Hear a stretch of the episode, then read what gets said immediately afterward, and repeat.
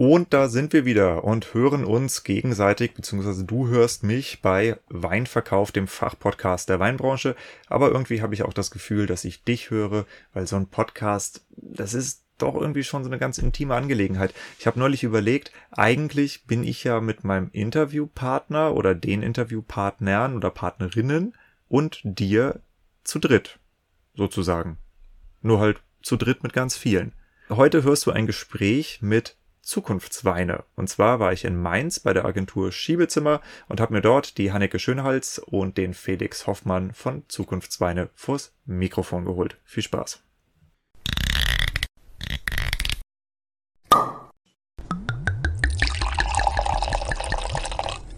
Wein gibt es nur, wenn die Winzerinnen und Winzer davon leben können. Deshalb untersuchen wir hier, wie man florierende Weinmarken aufbaut und wie du eine derart starke Nachfrage generierst, dass du deinen Wein nur noch zuzuteilen brauchst. Du hörst Wein verkauft, den Fachpodcast der Weinbranche, und hier geht es um die Kunst des Weinverkaufens. Wir sprechen über messerscharfe Positionierung, visionäre Verkaufstechniken, unterbewertete Nischen und entstehende Märkte im Wine-Business. Eben alles, was Entscheidungsträgern im Weinbau und angrenzenden Wirtschaftszweigen dabei hilft, profitable Vertriebskanäle zu erschließen ihre Betriebe vernünftig auszubauen und zuverlässig neue Kunden zu gewinnen. Mein Name ist Diego, mein Podcast ist für alle gedacht, die in den Reben stehen und im Keller rumwuseln. Ich habe lange nach einer passenden Community für Weinverkauf gesucht. Er hat nun bei Wein Plus seinen Heimathafen gefunden und verdankt der Mitgliedschaft bemerkenswertes Wachstum. Mit der kostenfreien Mitgliedschaft bekommst du dort jeden Freitag Early Access zu einer bisher unveröffentlichten Episode von mir. Also abonniere den Podcast, um am Ball zu bleiben. Dieser Podcast wird finanziell unterstützt von Amorim, dem Weltmarktführer in der Korkproduktion. Korken sind und bleiben das Verschlussmittel der Wahl für hochqualitative Weine. Und zwar nicht nur aus Kundensicht, sondern auch in Zeiten wie diesen, wo wir weltweite Lieferkettenengpässe haben und viele Verschlusssysteme eben gar nicht mehr so gut hergestellt werden können, weil die Lieferketten im Moment blockiert sind, zusammenbrechen wegen Krieg, wegen irgendwelchen Logistikschwierigkeiten. Äh, da zeigt sich eben genau die Stärke des Korkens, weil er wird hier in unserem Kontinent hergestellt. Und solltest du darüber nachdenken, wieder auf Korken zu wechseln oder bessere Korken einzusetzen, dann ist es wohl eine ganz gute Idee, dich mal an Amorin zu wenden. Zukunftsweine begegnet mir in letzter Zeit öfter, wie ihr, also liebe Zuhörer, wisst, ähm, beschäftige ich mich doch intensiv mit dem Thema Piwi und besuche auch immer mal wieder Piwi-Winzer, wenn ich irgendwo bin. Und die Piwi-Winzer werden im Moment von Zukunftsweine kontaktiert und angesprochen. Und äh, so sitze ich dann öfter am Tisch, probiere mich durch die verschiedenen mehr oder weniger interessant benannten Piwi-Sorten durch und spreche über euch. Und frage, was machen die eigentlich? Und kriege verschiedene Antworten, ähm, die mich alle noch nicht so zufriedengestellt haben. Deshalb sitze ich heute hier und möchte stellvertretend für die Winzerschaft, die zuhört, mit euch sprechen, wer ihr seid, was ihr macht, was ihr vorhabt, was ihr vielleicht auch nicht seid, in welcher Kritik ihr steht. Ähm, das ist weniger ein Gespräch, um Weine zu verkaufen, weil hier hören Winzer zu. Winzer sind sehr gute Weinkunden, das darf man nicht unterschätzen, sondern das ist ein Gespräch für die Branche, in dem wir ein bisschen über das Thema ähm, was sind eigentlich Piwis? Warum nennt ihr das Zukunftsweine? Was wollt ihr damit bewirken? Seid ihr Öko? Seid ihr nicht Öko? Was hat man davon, bei euch mitzumachen? Und welche Konditionen? Für wen kommt das in Frage? Ja, also wirklich, ihr sprecht hier mit Kollegen, stellvertretend durch meine Person. So. Erstmal, um das so als Intro zu bringen. Vor mir sitzen Felix und Hanneke. Und ich würde sagen, ihr stellt euch einfach für die, die euch noch nicht kennen, mal kurz selber vor. Ja, ich bin die Hanneke Schönhals. Ähm, ich habe ein kleines Weingut in Rheinhessen, Weingut Schönhals in Bibelnheim und bin quasi tatsächlich Bio-Winzerin in zweiter Generation und auch Piwi-Winzerin in zweiter Generation. Also ich habe das Weingut übernommen und da gab es schon 25% Piwis im Anbau. Ich bin Quereinsteigerin, ich habe eine niederländische Mutter und war lange äh, dort in den Niederlanden, habe in Mainz studiert und dann wieder Kontakt aufgenommen und den Schatz zu Hause entdeckt Und äh, mein Schwerpunkt im Studium war, also in Soziologie und BWL, war äh, nachhaltiges Wirtschaften. Und ich habe halt entdeckt, dass mein Vater das schon seit 30 Jahren sehr erfolgreich macht. Das ist doch immer cool, wenn man irgendwie so die Erfahrung macht, äh, als Kind, ne, dass die Eltern auch ein ganz anderes Leben schon hatten und äh, sich Werte dann decken. Also das, ich weiß nicht, wie alt bist du? Äh, 41. 41, okay, da bist du mir neun Jahre voraus. Ähm, aber ich stelle das so, seit ich 25 bin, äh, verändert sich der Blick auf meine Eltern sehr stark. So von Erwachsenen zu Erwachsenen mhm. irgendwann und nicht mehr von Kind zu Mama. Ja, und das klingt cool, wenn man sowas studiert und dann feststellt, hey, warte mal, mein Alter macht da die ganze Zeit schon. Und äh, Felix, wer bist du, was machst du? Außer Zukunftsweine. Mhm, ich muss ich ein bisschen ausholen, glaube ich. Ist gar nicht so leicht irgendwie. Ich glaube, das ist so ein bisschen wie bei dir. Was machst du denn beruflich? was ich beruflich mache. Ähm, mittlerweile äh, bin ich als Fachjournalist, würde ich mich mal bezeichnen, äh, tätig. Ich berate Weingüter und äh, habe Spaß dran gefunden, die Weinbranche aufzumischen, indem ich neue Geschäfte gründe, sowas wie den Jungwinzer Adventskalender und vielleicht bald auch den Verband Deutscher Landweingüter, um mhm. dem Verband Deutscher, ihr wisst, was es gibt, so ein bisschen. Ah, äh, ja. Siehst du, da hattest du mit Mimi geredet, ne, über die Kurfürstenkellerei. Sie, sie. Darf, darf man so einen Namen nennen und so eigentlich? Darf man. Darf man, okay. Ja, mir geht's so ein bisschen ähnlich. Also ich bin, bin irgendwie so Doer of Things in der Weinwelt. Also ich bin eigentlich, ähm, komme aus dem Hotel, habe dann in Geisenheim erst Weinwirtschaft studiert und dann Önologie. Ach, du auch? Wow. Äh, das erste 2009 bis 12 und den Master in Öno dann von 12 bis 15 oder das so. Das war ein bisschen mehr drei Jahre voraus auch IWW studiert. Ja, ja, genau. Ja. Und da war, ne, also das, das IWW-Studium habe ich noch einigermaßen straight gemacht und halt irgendwie nebenbei bei Weingütern gearbeitet. Und dann aber während des Masters wurde halt schon geile Weine gegründet und dann bin ich da irgendwie mit reingerutscht und war da sechs Jahre lang und habe mich, also ne, habe da irgendwie so das Sortiment mit aufgebaut und so. Und äh, relativ viel geschrieben einfach auch. Bin da. Jetzt rate mal, wer meinen Adventskalender produziert. Ja, yeah, ich weiß. Ich, wir, ah, wir haben uns schon, wir haben uns schon 15 Mal um uns rumgeküselt, glaube ich. Wir sind uns aber noch nicht so richtig persönlich über Weg gelaufen. Nee, tatsächlich. Ähm, genau, und habe mich selbstständig gemacht 2019 und ähm, berate auch Weingüter, schreibe aber auch relativ viel, bin jetzt so ein bisschen in die Content-Schiene auch gerutscht. Also ähm, nehme für Rheinhessen-Wein den Keine halbe Flaschen-Podcast auf und äh, bin aber eben, wie es so ist in der kleinen Weinwelt, äh, mit Eva und Hanneke eigentlich über, über Schiebezimmer, über Johl rangekommen ähm, in der Gründungszeit von Zukunftsweine. Und da das ja alles viel beschäftigste Menschen sind, die das gegründet haben und einer sich irgendwie die Verantwortungsmütze aufsetzen musste, äh, die habe ich dann abbekommen quasi.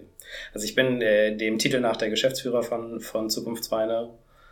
Äh, ich finde glaub, den Titel, den erfüllst du auch ganz gut. Oh, das Nicht ist, nur ein Titel. Das ist sehr lieb von dir. Äh, ja, ich meine dem Titel nach, weil ich jetzt ist ja nicht, dass bei uns irgendwie einer die Entscheidung trifft. Mhm. So, also, ne, sondern es ist ja, wir haben nicht wirklich so eine Struktur. Ne? Also uns, wir haben gegründet und die, die gegründet haben, das sind alles Überzeugungstäter, aber alle machen ja eigentlich irgendwie was anderes ne, oder haben ein Weingut, haben eine Agentur, so, ne? Und wir haben das gegründet und sind einfach losgelaufen. Und wir stecken da so viel Zeit und Herzblut rein, wie wir irgendwie können. Aber es ist halt ja jetzt nicht, dass wir jetzt gesagt haben, wir sind jetzt irgendwie acht Leute und stellen nochmal zehn an und machen jetzt einfach mal ein krasses Unternehmen, sondern im Moment ist es einfach erst nur so. Follow so. the thing where it goes. Genau, das ist so ein bisschen der. Da stehen wir gerade. Okay. Ähm, ich hat hab, das deine Eingangsfrage beantwortet? hat es, hat es glaube ich, genug, ähm, damit die Leute, die zuhören, eine Idee haben, wer hier spricht. Ja.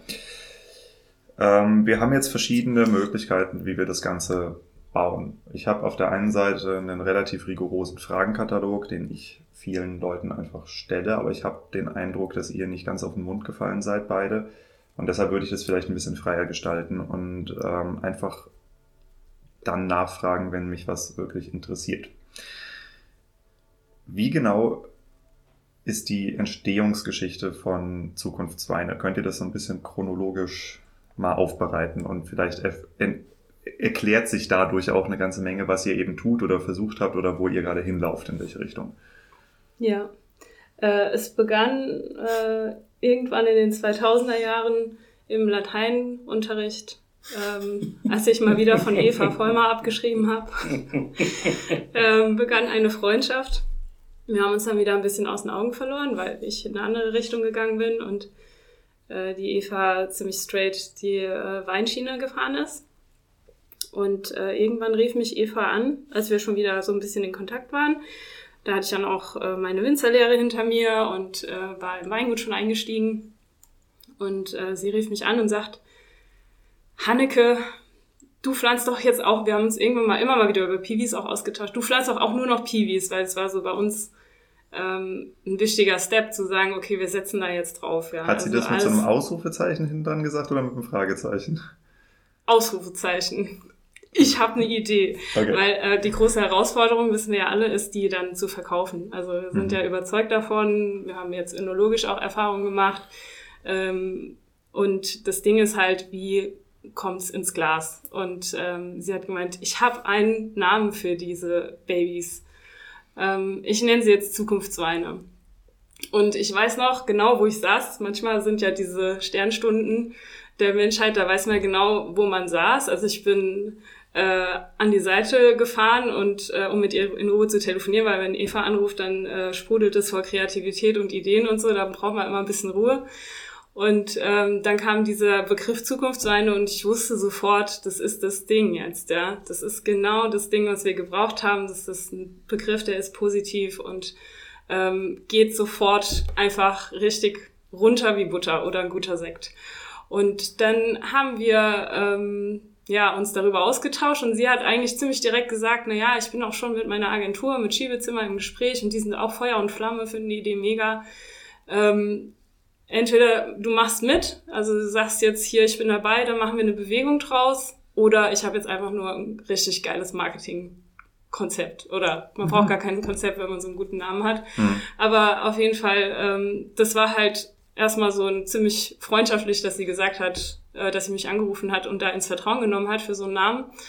Und ich habe sofort gesagt, ich bin dabei, weil wir auch wirklich lange schon wilde Reben, starke Reben, dies, das, Ananas, aber halt keinen richtigen Namen gefunden haben und ähm, und das auch nur an unsere Privatkunden bisher verkauft kriegen, aber wir sind auch im Fachhandel und äh, da hat es bisher nicht funktioniert.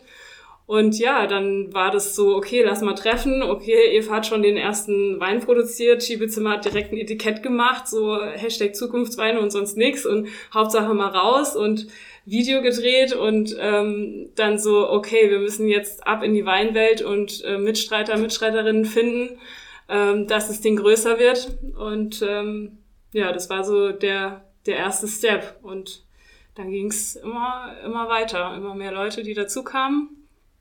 Wir sind jetzt ein Team von sieben, äh, ein Kernteam. Und äh, das Ding ist aber eigentlich eine Bewegung. Also es machen mittlerweile, das kann der Felix besser sagen, wer da jetzt schon alles mit im Boot ist, aber wir sind so um die 16 Winzerinnen, Winzer. 18 seit gestern. 18 seit gestern, ja.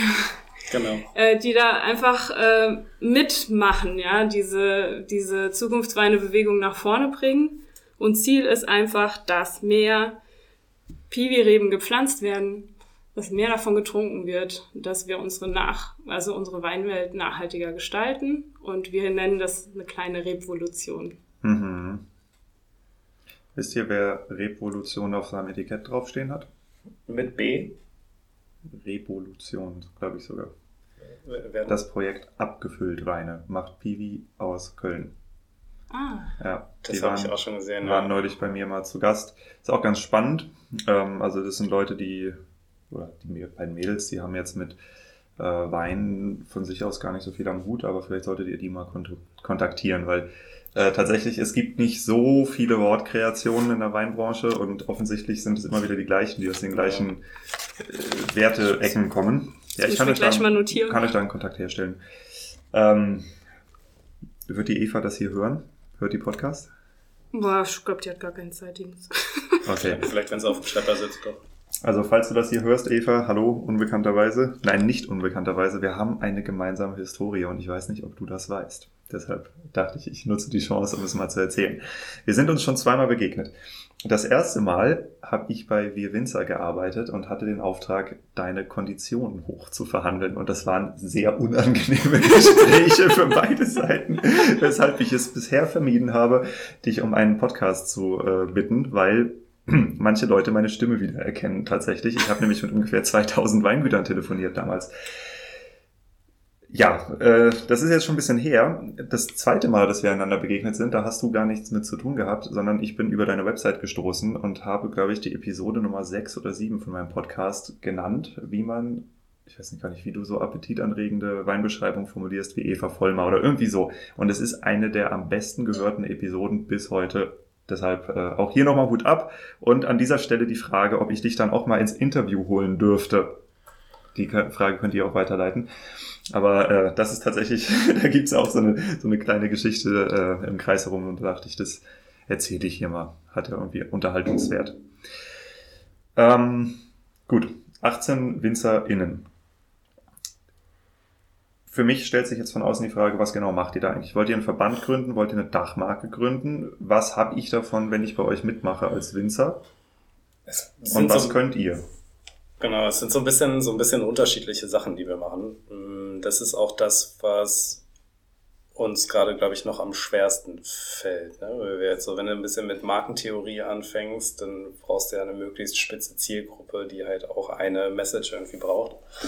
Und da versuchen wir halt drei Sachen auf einmal zu, zu vereinen. Ne? Also ich meine, Hanneke, du hast eben gesagt, mm, das Zeug muss ja verkauft werden. Das stimmt, aber das ist ja irgendwie auch nur so ein Teil des Problems. Ne? Also das, ich sehe es ein bisschen so, du hast mm, irgendwie Winzer, die die Rebsorten vielleicht nicht pflanzen, meistens eben aus diesem wirtschaftlichen heraus, ne, dass sie sagen, ich habe Sorge, dass ich es nicht verkauft kriege, was auch absolut relevant ist. Dann hast du Händler, die sagen so, ja, wir kriegen A, die Weine nicht, das kennt auch keiner und wir kriegen es nicht verkauft und die Endkunden kennen es halt irgendwie nicht und da beißt sich die Katze wieder selber in den Schwanz. Ich glaube, dass mm, der wirtschaftliche Zug dahinter, also das Verkauf kriegen, ist halt eine Sache, die sich aber aus unterschiedlichen Richtungen lösen lässt. Und ganz viel davon ist halt Kommunikation. Also bei den Endkunden ist einfach das Problembewusstsein überhaupt nicht da, warum das nötig ist, jetzt andere Rebsorten da zu pflanzen. Also dass ähm,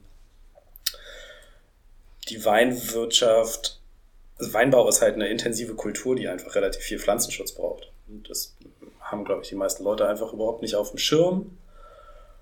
Und das so ein bisschen positiv aufzulösen, ohne jetzt gleichzeitig nach rechts und links zu schießen, so ist es halt auch überhaupt nicht gemeint. Ne? Und da schlagen gerade so ein bisschen Herzen, unterschiedliche Herzen in unserer Brust. Wir versuchen gleichzeitig irgendwie Winzer mitzunehmen und Händlern ein cooles Konzept aufzuzeigen und irgendwie auch Endkunden zu naja, aufzuklären, irgendwie, was es damit überhaupt auf sich hat, ne? Weil wenn jetzt einer sagt, ja, ich trinke aber gerne Riesling und dann kaufe ich noch einen Biowein, dann habe ich was für die Umwelt getan. Warum soll ich denn jetzt noch was anderes machen? Hm. Weil ihr bringt den Händler ja damit auch ein bisschen in Probleme. Ne? Also wenn ich als Händler dastehe und ich verkaufe meinen Endkunden die ganze Zeit die Bioweine als nachhaltig und ihr kommt auf einmal an und sagt, nee, nee, Spritzmittel werden überall eingesetzt. Äh, Piwi ist nachhaltig, dann steht der Händler da als jemand, der den Kunden belogen hat. Ne? Also ich meine, das ist jetzt nicht ein Problem, was Zukunftsweine hat, das ist ein Problem, was Piwis im Allgemeinen verursachen aus Perspektive eines Händlers. Muss nicht sein. Wir kennen das Problem ja. Wir, die meisten unserer Händler haben ja nicht ausschließlich, ausschließlich, also wir jetzt als Biobetrieb haben nicht ausschließlich Bioweine im Sortiment. Und da ist auch schon immer das Problem, wenn ich über diese Warum macht jemand Bio aufkläre, dann äh, stelle ich meine konventionellen Weine in schlechtes Licht.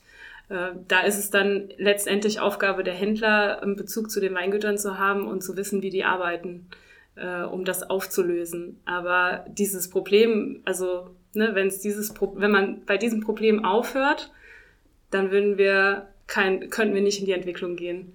Also wenn wir nicht anfangen, also das ist halt das, was halt auch, was es schwierig macht, hm. in der Weinbranche auch, äh, wo auch einfach sich viele auch ärgern, dass wir das Problem äh, aufmachen, dass wir darüber sprechen offen.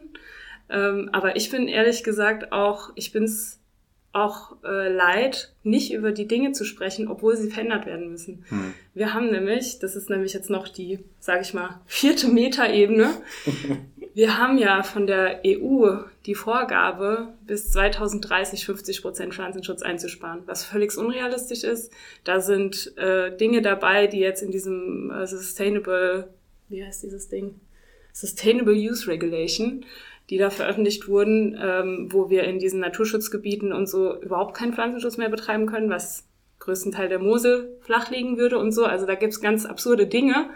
Aber prinzipiell auf der Metaebene ist erkannt worden, dass unsere Artenvielfalt zurückgeht, dass wir echt Themen haben, die wir bearbeiten müssen. Äh, wir haben eine Klimakrise, kein Klimawandel mehr. Und wir müssen halt aktiv werden. Und ja. wir können jetzt, sage ich mal, nicht mehr Rücksicht nehmen auf Befindlichkeiten oder auf, ähm, ja, auf, ähm, ja, auf einfach Menschen, die es weitermachen, wie sie es wollen, wie, wie bisher, ähm, sondern wir müssen halt jetzt irgendwie ein bisschen aktiv werden. Und äh, was ich sagen kann aus Erfahrung jetzt mit den Händlern, die sind total dankbar, äh, dass sie sowas mit im Sortiment haben, äh, weil es muss ja nicht unbedingt sein, dass die anderen Weine dann äh, nicht mehr zu trinken wären, sondern man kann ja sagen, und das sagt der Felix immer so schön, das muss ich eigentlich dir überlassen, den Satz. Oder weißt du, was ich sagen will? Nee, ich versuche mir gerade fünf Sachen zu merken, die ich gleich sagen okay, will. Gut. Äh, dann sage ich das. Äh, das finde ich nämlich total schön, diesen Ansatz zu sagen, okay, mein Alltagswein ist ein Piwi. Ein Piwi kann auch richtig geil sein, aber am Samstag gönne ich mir mal so einen richtig fetten, geilen Riesling aus dem Rheingau. Ja, also dass man halt ein bisschen das Bewusstsein ändert von was, was steckt eigentlich dahinter, wenn ich mir jetzt einen Riesling gönne. Ja? Du hast dich gerade bei deinen eigenen Winzerkollegen total disqualifiziert, ne? In Rheinhessen. Why? in Rheingau-Riesling. Ich, liebe Rheingau-Riesling. Ich, ich, ich, ich, verstehe, worauf du hinaus willst. Ich, ich wollte gerade bei zwei Sachen einmal einhaken. Und du sagst es, hast es in den Sätzen eben schon so, ne? Wir müssen halt jetzt was ändern. So. Und da mhm. muss eigentlich die Betonung drauf liegen. So, ne? Das ist halt das, ist, ist der Faktor Zeit. Der wird halt so gravierend, dass wir einfach jetzt was machen müssen. Und zwar jetzt. Ne? Mhm. Es ist nicht mehr viel Zeit noch zu überlegen und zu diskutieren, um dann nochmal ein Konzept und so, sondern dann musst du jetzt vielleicht halt einfach mal machen. Und damit machst du greifst du den Status quo an und damit trittst du Leuten auf die Füße. Also, also wir merken heißt, das ihr, auch, ihr wir seid, merken das auch krass, ne? Wir ihr seid eine Bottom-up-Initiative sozusagen, wo Produzenten sagen, okay, wir machen jetzt und nicht. Wir machen jetzt. Politik wir, sagt, wir sind, müsst wir jetzt. sind zum Beispiel, wir sind ja wirklich Macher, ja. Also und wir, wir laden ein, ne? Also ja. wir wollen nicht, wir wollen nicht jetzt sagen, wir sind die geilsten oder so. Und wir haben ja auch Piwi nicht erfunden. Diese Rebsorten kommen ja nicht aus unserem Haus. Und wir versuchen einfach nur irgendwie äh, mit allen zu reden, die irgendwie Lust drauf haben, das voranzubringen, sei das jetzt irgendwie Piwi Deutschland, Piwi International, ähm, was es halt noch alles für, für coole gibt, irgendwie, weiß ich nicht, Piwi-Kollektiv, die sich jetzt auch gerade gegründet haben und so. Dass man einfach an den Schulterschluss geht und sagt, wir haben doch alle das gleiche Ziel und wir rennen jetzt mal in die gleiche Richtung. Ne, wir haben auch lange überlegt, machen wir da jetzt irgendwie, muss das Bio sein oder nicht oder so, ne? Weil natürlich bei Eva und Hanneke die biologisch beziehungsweise biodynamisch arbeiten, natürlich einfach erstmal, das war so, nee, wir arbeiten nur mit Bio-Winzern zusammen, weil Ne? Also aus der, aus der Überzeugung. Meine war das nicht. Naja, weil, aber wir hatten, wir hatten harte Diskussionen eine ganze Weile. Irgendwie ja. machen wir das oder nicht. Aber dann ist es am Ende wieder ein Sturm im Wasserglas. Und es ist halt schade drum. Wir wollen ja allen die Hände reichen. Es sollen alle mitmachen, die da irgendwie Bock drauf haben. Mir war es nämlich ein ganz großes Anliegen, nicht in der Biobubble mich zu bewegen. Und das finde ich halt auch das Tolle an PV Deutschland, PV International, aber auch äh, eben Zukunftsweine, dass wir sagen, hey, die PVs, die reduzieren überall. Also was die eigentlich machen, das wissen ja die Winzer, Winzerinnen, Kollegen sowieso, die zuhören, aber die PVs, die helfen uns allen. Und wir machen jetzt hier so eine Wegbereitung, eine Bewegung. Äh, wir suchen Mitstreiter, Mitstreiterinnen, wir lassen auch alle mitmachen um die in den Markt zu bringen. Ja, also das ist einfach so ein Türöffner und es soll ein Türöffner für alle sein und es soll vor allem dafür sorgen, äh, dass wir nachhaltiger werden im Weinbau. Das ist ein, das ist eigentlich ein ziemlich, äh, ziemlich schöne Vision zu sagen, hey, äh, wir können damit bis zu 80 Prozent Pflanzenschutz reduzieren und das ist einfach eine richtig, richtig gute Sache. Wer sitzt schon gerne auf dem Traktor und spritzt? Keiner. Mhm. Egal, ob ich Bio oder konventionell spritze, keiner sitzt gerne auf dem Traktor und spritzt. Hm, ich habe so ein paar junge Winzer kennengelernt, die würden, die kriegst du schwer vom Traktor runter tatsächlich.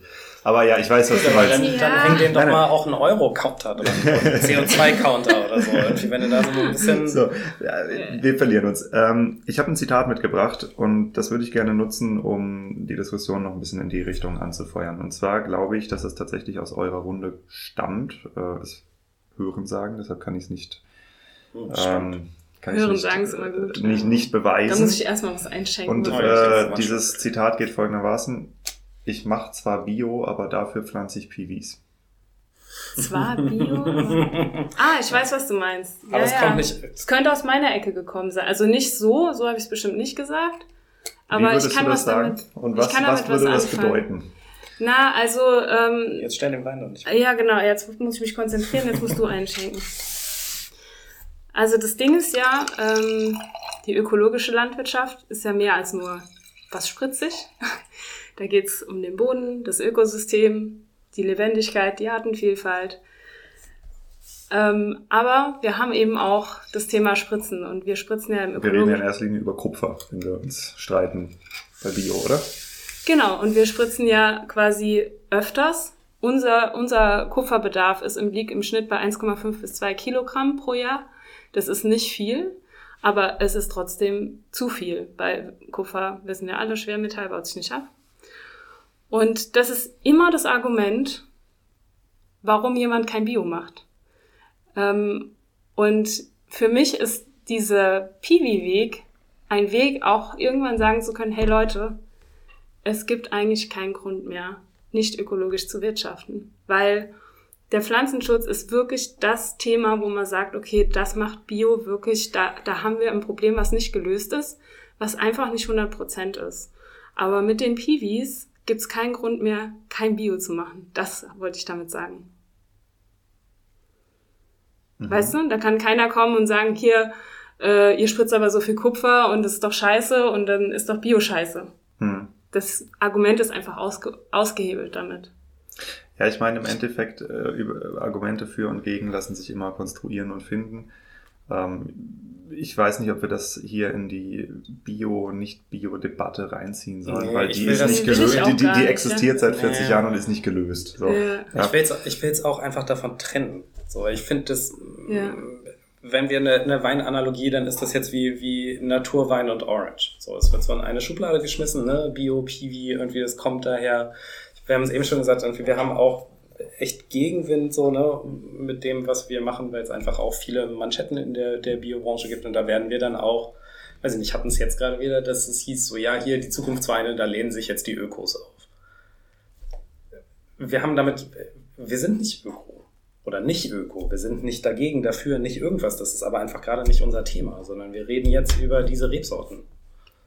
Also ich kann auch gerne über Bio diskutieren, aber das ist halt bei den Zukunftsweinen überhaupt nicht das Thema. Wir hm. laden ja alle ein, mitzumachen. Also ich ja. würde euch vorschlagen, dass ihr die Bühne ein bisschen nutzt, wenn ihr Gegenwind kriegt, um den mal zu adressieren. Also was wird euch gesagt und was ist die Antwort dazu, ähm, wenn man sich nicht gerade in einer Diskussion befindet, sondern die Leute einfach mal zuhören können. Ja, also hier lehnen sich die Ökos auf. Ein bisschen Öko seht ihr schon aus, beide. Wie, wie weit haben die damit recht, wie weit haben die nicht recht? Würde eine ähnliche Bewegung und eine ähnliche Initiative von konventionell denkenden Leuten überhaupt angestoßen werden? Ja, ja, also, also naja, was heißt konventionell denkende Leute? Also, also ein konventioneller Winzer scheißt ja jetzt nicht auf die Umwelt. Das durchaus nicht, ne? ne? Ja. Und das ist ja das. Also es ist ja nur, weil ich Öko bin oder nicht Öko bin, sagt das ja nicht irgendwas über meine, meine äh, Nachhaltigkeitsaffinität aus oder so, ne? Und auch jetzt, ich sehe ein bisschen, ja, ich sehe vielleicht ein bisschen öko aus. Äh, das ist aber charmantes Hipstertum. Leben und Walten in der Mainzer Innenstadt. Genau. Da muss man sich anpassen. ähm, nee, aber eigentlich wollen wir uns davon ja halt völlig frei machen, so, ne? Also wir wollen uns, wir sind nicht Ökos, die sich auflösen. Wir sind ja nicht mal, nicht mal alle irgendwie aus der Weinbranche, die da jetzt irgendwie engagiert sind, sondern wir haben halt eher das, das Ziel Nachhaltigkeit und ein, ein krasser Hebel dafür sind einfach diese Rebsorten, weil du halt, das, das löst nicht alle Probleme in der Weinwirtschaft. Damit haben wir jetzt immer noch nicht über, über Glasflaschen geredet oder so, ne? aber das ist vielleicht der nächste Step. Aber bevor wir jetzt das wieder alles in einen Pott werfen und irgendwie vermischen, um dann so ein großes Problem aufzumachen, dass es auch wieder viel zu schwierig ist, das irgendwie zu kommunizieren. Sagen wir, nee, wir nehmen, das ist unser Hebel, auf den konzentrieren wir jetzt uns. Und diese Rebsorten gibt es, die sind cool, die schmecken, die heißen mittlerweile nicht mehr, haben nicht mehr Kacknamen, sondern klingen jetzt irgendwie so wie ein Wein, den ich schon mal gehört habe und den ich auch trinken möchte. Die Resistenzen sind besser geworden, die Weinqualität ist besser geworden, so. Und es spricht einfach wenn du dich erstmal hinsetzt und die Argumente auf den Tisch legen kannst, dann ist ein No-Brainer, diese Rebsorten anzupflanzen. Du sparst damit im Anbau Geld, du, ne, also, ich weiß ja nicht, ob wir jetzt die einzelnen Vorteile davon nochmal aufzählen müssen. Nicht Aber unbedingt. es gibt halt also für in die, der, in der die wirklich Bock haben, äh, hört euch das Interview mit dem äh, Herrn Morandell an. Das ist der Präsident von PV International, der zählt wirklich sehr gut darüber, was das alles bringt. Also insofern, mhm. die, die Benefits, ähm, die sind, glaube ich, allgemein bekannt. Es gibt ähm, immer wieder diese Sache, wo die Leute sagen, ja, okay, ich probiere es, es schmeckt mir nicht so richtig, aber sie wissen auch, dass sie ein Piwi trinken in der Regel. Ja, wenn du einen Piwi blind verkostest, wir wissen alle, wie gut oder schlecht Winzer bei Blindverkostung manchmal abschneiden können. Also es gibt gute Sensoriker bei uns in der Branche und es gibt eine ganze Menge Leute, die auch selber einen Weißburgunder nicht vom Grauburgunder unterscheiden könnten, wenn sie nicht wissen, was draufsteht. Ja, das ist ja auch eine Realität. Insofern, ähm, über die Art von Sachen müssen wir nicht unbedingt reden, sondern was mich tatsächlich interessieren würde, ihr sagt, ihr kriegt Gegenwind. Wo kommt der her? Sind das konventionelle Winzer oder sind das andere Piwi-Winzer? Sind das Biobetriebe, die sich dagegen wehren, dass das aus der Bio-Ecke rausgezogen wird? Weil ihr, ihr greift ja auch die Alleinstellung von manchen an. Das ist ganz schwer, jetzt irgendwie da offen drüber zu reden, weil ich will ja nicht jemanden noch mehr auf die Füße treten, weil wir wollen ja eigentlich jetzt gar nicht so, so äh, Fronten aufbauen, ja? ja. Also ich sag mal, eine Geschichte ist definitiv anonym am Telefon passiert und das geht halt gar nicht. Also äh, es gibt halt einfach auch Gegenwind, der, der wird persönlich und privat und das ist wirklich unter aller Sau und anonym. Aber ähm, es ist schon, sage ich mal, aus, aus Branchenvertretung hm. Seite wird, werden wir als die Bios, die sich jetzt auflehnen, gesehen. Und das ist super unreflektiert. Da hat keiner mal die Internetseite wenigstens sich die Mühe gemacht, mal die Internetseite anzugucken. Da steht es nämlich drin, ja, dass wir für alle da sind, also für Bio und konventionell. Ähm, es ist nur so, dass wir, wenn wir halt über Spritzen sprechen, und wir müssen ja auch ähm, wir lernen ja auch dazu. Wir sind eine junge Bewegung. Wir wollen das Problem aufmachen. Ähm, wir müssen, wir haben jetzt auch gelernt, okay, wir müssen, wenn wir, wenn wir äh, was raushauen an Zahlen und Fakten, dann müssen wir die Quelle dazu schreiben.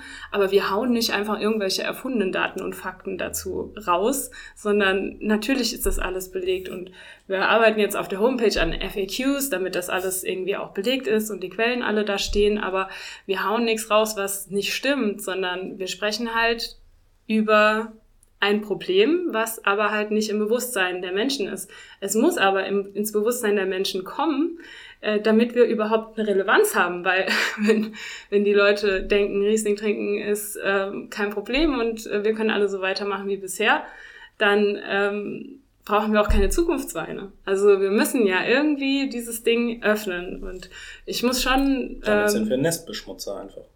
Ja, also das, das ist zum es. Beispiel auch so ein kam auch halt, ja. Und es ist halt schon klar, äh, wir lernen auch dazu, vielleicht nicht zu radikal zu kommunizieren. Also wir haben schon plakativ äh, kommuniziert.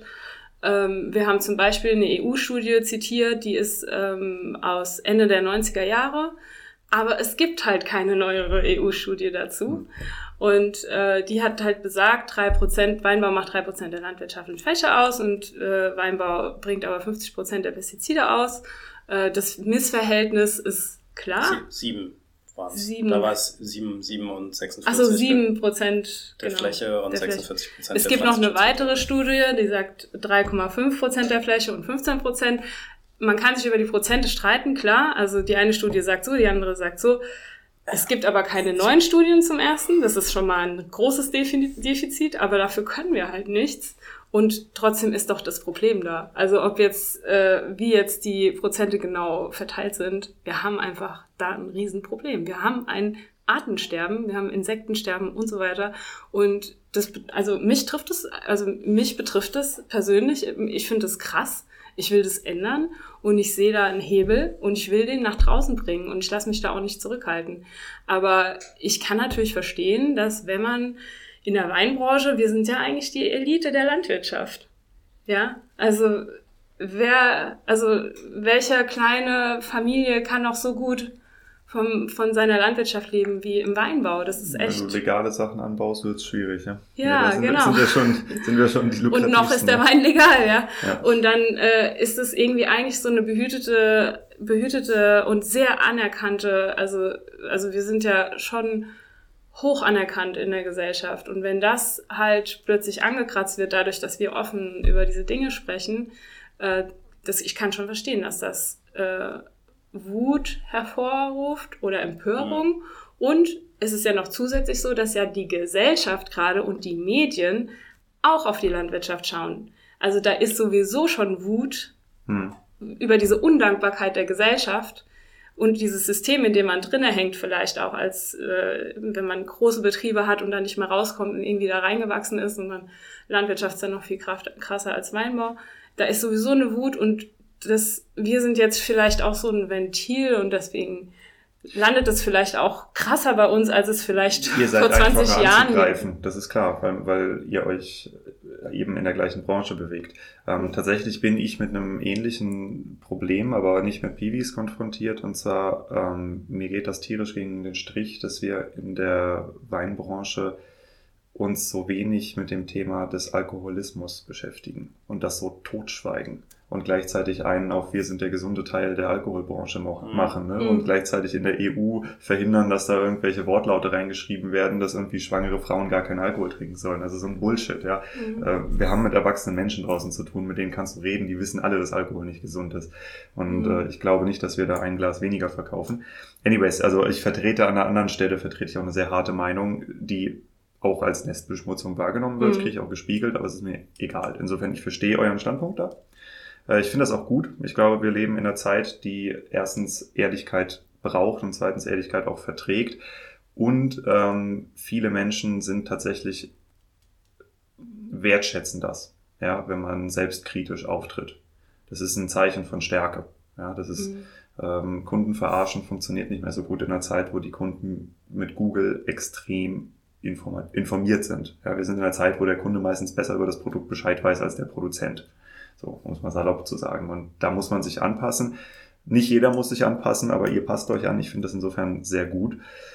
Ähm, ihr habt eine Menge Momentum aufgebaut. Also ihr schlagt Wellen, definitiv. Wie habt ihr vor, das beizubehalten? Wie war das mit dem Segel? Äh, ähm, ja, bisher war das ja alles, wir haben ja noch gar nicht richtig was gemacht eigentlich.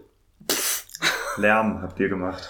Ja, aber jetzt, also, du hast, glaube ich, vorhin in der, in der Anmoderation gesagt, wir sprechen irgendwie Weingüter an. Dafür hatten wir noch gar keine Zeit. Stimmt, das haben wir noch nicht richtig gemacht. Wir, wir haben noch nicht mal angefangen, irgendwie Leute aktiv anzusprechen. Also bisher haben wir einfach nur versucht, irgendwie allem einigermaßen gerecht zu werden, was wir uns mal so überlegt haben. Ähm, insofern, glaube ich, weiß ich nicht, also dass du jetzt sagst, wir schlagen Wellen, ist natürlich erstmal cool zu hören. Wir haben aber ja angefangen im, wir hatten, wann haben wir gegründet? 7. Dezember letztes Jahr hatten wir den Notartermin. Ich glaube, seit Februar oder so haben wir eine Steuernummer und können, können offiziell arbeiten quasi. Also es ist jetzt echt auch nicht lange, ne? Also es gibt's noch, gibt's kein Jahr. Ähm, ich glaube, es sind so ein paar Sachen, die zusammenkommen gerade. Dass mm, der Begriff, den Eva da geschaffen hat, weiß ich nicht, ob sie ihn wirklich geschaffen hat oder ob es den vorher schon gab oder so. Ich sehe auf jeden Fall rechts und links, dass er überall benutzt wird. Ne? Ja. Also dass Zukunftsweine auch unabhängig von, von uns einfach in, in fast jedem Piwi-Artikel irgendwie auftaucht. Ne? Ja, Was ist wie mit Flutwein. Ja, das war das auch mm. eingeschlagen, dieses mm. Wort. Ja. ja. Ja, ähm, genau, und jetzt sind halt gerade auch ein paar coole Sachen passiert. Ne? Also jetzt, wir sind ja im, im Finale um den Deutschen Nachhaltigkeitspreis. Design, muss man immer dazu sagen. Also es gibt ja so unterschiedliche Kategorien, äh, was halt saugeil ist und jetzt auch richtig viel bringt. Ähm, gleichzeitig läuft halt ja irgendwie eine Crowdfunding-Kampagne bei, bei Start Next im Moment, ähm, um halt irgendwie ein bisschen Kohle einzusammeln. Bei uns ist ja halt auch ein bisschen seltsame Situation, dass wir sind gegründet als GmbH, weil der bürokratische Aufwand für, für einen Verein einfach irre groß ist. Ähm, eine Purpose GmbH gibt es in Deutschland einfach noch nicht, also dass du das so richtig äh, irgendwie umsetzen könntest. Deswegen sind wir jetzt erstmal als GmbH und wir müssen natürlich irgendwie ein bisschen Kohle einnehmen, um nicht in Schönheit zu sterben. Ne? Also um einfach ein bisschen was zu machen. Ne? Und wie unsere Hauptaufgabe ist Kommunikation. Kommunikation bezahlt dir keiner. Ja, und da gibt es zwei, zwei Sachen, die wir machen, um Geld einzunehmen. Das eine ist, wir füllen selber Weine ab und verkaufen die. Die sind jetzt gelistet bei Alnatura und bei Frische Paradies. Ähm, und online bei, bei Geile Weine. Das sind, glaube ich, die Händler, die gerade aktiv dabei sind. Ich hoffe, ich habe jetzt niemanden vergessen.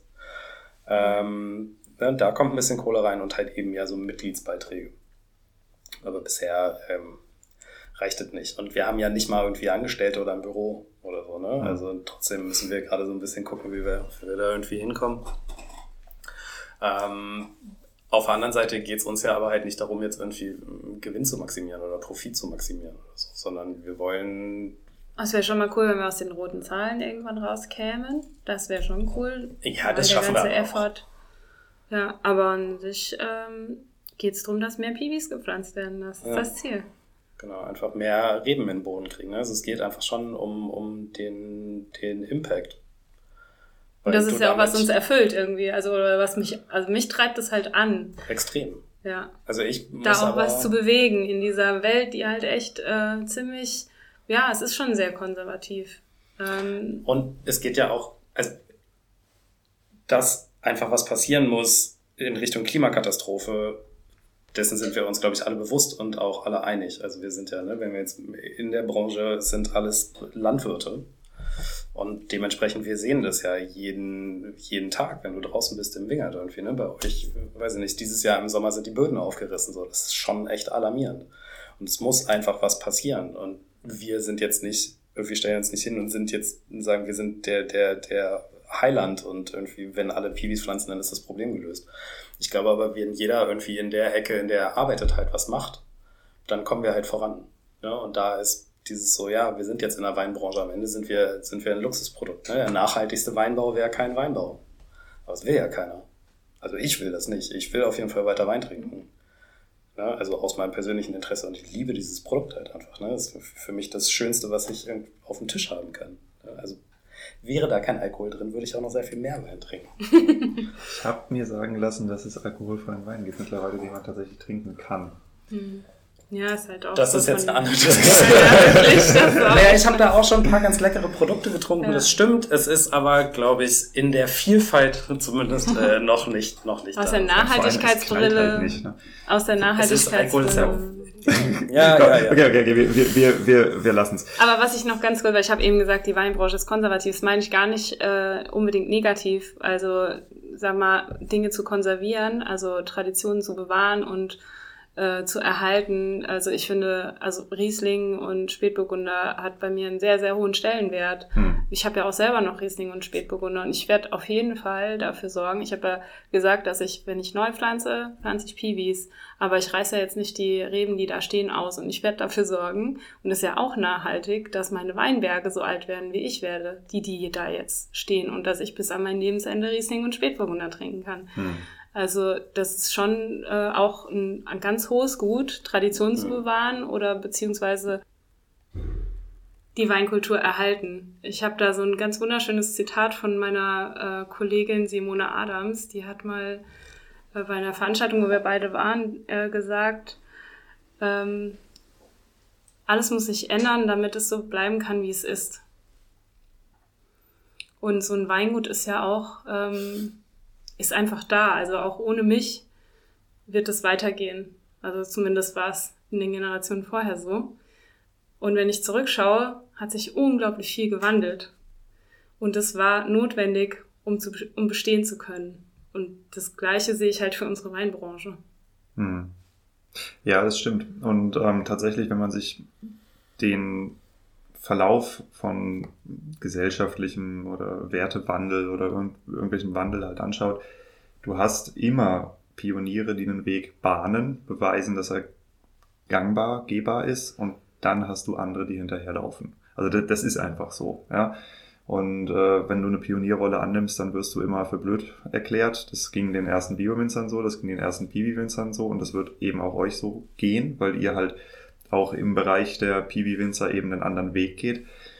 Ähm, ja, insofern würde ich sagen, ein gewisser Gegenwind ist ein Zeichen, dass ihr was richtig macht. Ja, um das mal positiv auszudrücken. Oder ähm, wie ich das zum Beispiel auch bei mir sehe, wenn man nicht kritisiert wird, dann wird man nicht gesehen. Ja, das mhm. heißt, Kritik ist ein Zeichen dafür, dass man gesehen wird. Und wenn man sich dann Mühe gibt, dann ist alles gut. Ähm, ein Hauptproblem wird sein, sich nicht in Grabenkämpfen zu verlieren. Ja. weil ihr habt ja einen Aufklärungs- oder ihr gebt euch einen Aufklärungsauftrag für die Weinbranche. Auf der anderen Seite ist es sehr leicht, sich in destruktiver Kritik zu verlieren, sich davon entmutigen zu lassen und am Ende die Energie damit aufzubrauchen. Und ähm, bei euch ist es ja so, ihr wollt, dass mehr Piwis gepflanzt werden, wenn ich das richtig verstanden habe. Dafür ist es nötig zu beweisen, dass man sie verkaufen kann.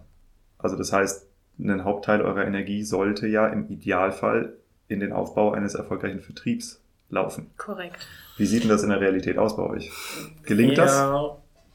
Ich, es ist wieder nicht nur der Vertrieb, glaube ich.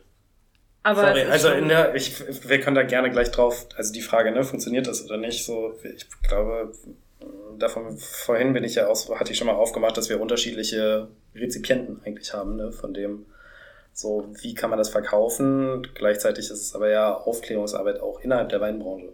Ne? Weil auch da haben wir relativ viel Gegenwind. Nur um das nochmal, ne? Es ist jetzt nicht, dass das nur irgendwie Winzer sind, die sich dagegen sperren und sagen, nee, wir wollen, dass das so bleibt, wie es ist, sondern es sind auch viele Journalisten, die einfach da keinen Bock drauf haben ne? und da auch einfach keine Lust auf die, die Rebsorten haben. Es sind ähm, Händler, die das aus Überzeugung nicht mit reinnehmen und äh, irgendwelche ähm, Gastronomen, Sommeliers, die sagen, das schmeckt alles nicht. Und so, ne? Da ist halt auch was. Und gleichzeitig ja auch irgendwie Aufklärungsarbeit in der Branche, wie weit man ähm, mit den die Resistenzen halt wirklich auch funktionieren und so. Also dass halt viele, ich habe es jetzt gerade wieder mitgekriegt von einem, der hat äh, Cabernet Blanc stehen und fährt den halt ganz normal mit beim Pflanzenschutz. Ich denke so, cool. Also ne, halt, cool. äh, ja, was, was, was für ein Quatsch, so ne. Ja. Aber das, ich verstehe auch darauf, dass manche halt sagen so, ja, funktioniert es denn wirklich, dass ich da nur ein oder zweimal im Jahr spritzen gehe, ne? Aber da ist, da ist ja auch Arbeit auch von unserer Seite zu tun, dass wir die Winzer untereinander vernetzen und halt irgendwie auch Ansprechpartner sind. Ne? Das ist genau das Gleiche, was Piwi Deutschland ja auch ist. Ne? Und wie wenn einer, einer sagt, ähm, ich will einfach mal wissen, was da passiert. So, also nur mal ganz kurz, es sind so ein paar mehr Fronten noch, aber der Verkauf auf jeden Fall da ein positives Beispiel zu setzen, das ist, glaube ich, schon, damit löst du ein gravierendes Problem auf jeden Fall. Und das Schöne ist ja, die Ausstattung, die ist ja erarbeitet, ja. Die Story über Zukunftsweine ist erarbeitet, eben ähm, über die Homepage, wo die ganzen Winzer, Winzerinnen auch drauf sind. Ähm, und dann kann man ja als Zeichensetzer sozusagen diese seine eigenen Weine abfüllen und die Ausstattung nehmen und das Marketing und die Sprache und die die ja die die das Konzept übernehmen für seinen eigenen Vertrieb. Das ist ja die eigentliche Idee, dass das auch eine Selbstständigkeit beinhaltet, dass ich mit meinen Händlern jetzt mit dieser neuen Ausstattung so, das sind quasi für mich wie so Leuchttürme Türme in meinem normalen, in Anführungsstrichen, Sortiment. Da steht jetzt so ein Cabernet Blanc und so ein Saphira, die haben eine andere Ausstattung. Da ist ein QR-Code drauf, da ist eine Story dahinter. Das ist alles sehr, sehr zugänglich beschrieben, verständlich für EndverbraucherInnen, was die Händler auch einfach dankbar annehmen, weil sie es selber gar nicht erklären können oder weil es für sie, äh, viele stehen ja selber gar nicht im Laden, dann äh, ist es wirklich eine, eine Hilfe, die Weine verkauft zu kriegen. Und es soll ja so, ein, so eine Streuung dadurch geben, so ein Gießkannenprinzip, sagt man das so, oder Schneeballprinzip, ja, dass sich das über die, die halt mitmachen, nochmal weiter verbreitet. Schneeball klingt immer so nach Scam irgendwie. Ja, also, also im Marketing-Sprech, ihr probiert einen Pull-Effekt herzustellen. Eine Mischung aus beidem. Ja, also wir, ja, wir wollen den Pull-Effekt, aber halt ja nicht nur für uns. Also wir wollen ja nicht die Marke aufbauen, hm. Zukunftsweine als Firma, um halt möglichst viel Geld damit zu verdienen, sondern wir wollen halt eine Bresche schlagen für diese Rebsorten. Hm. Dass und alle da sie ist, selbst verkauft kriegen. Und okay. da ist, da müssen wir, glaube ich, so ein bisschen aufdröseln. Also wir reden jetzt gerade auch die ganze Zeit über Piwis, weil ich habe da hier, glaube ich, nicht so ein Problem, weil das halt ein Branchenpodcast ist. Ja.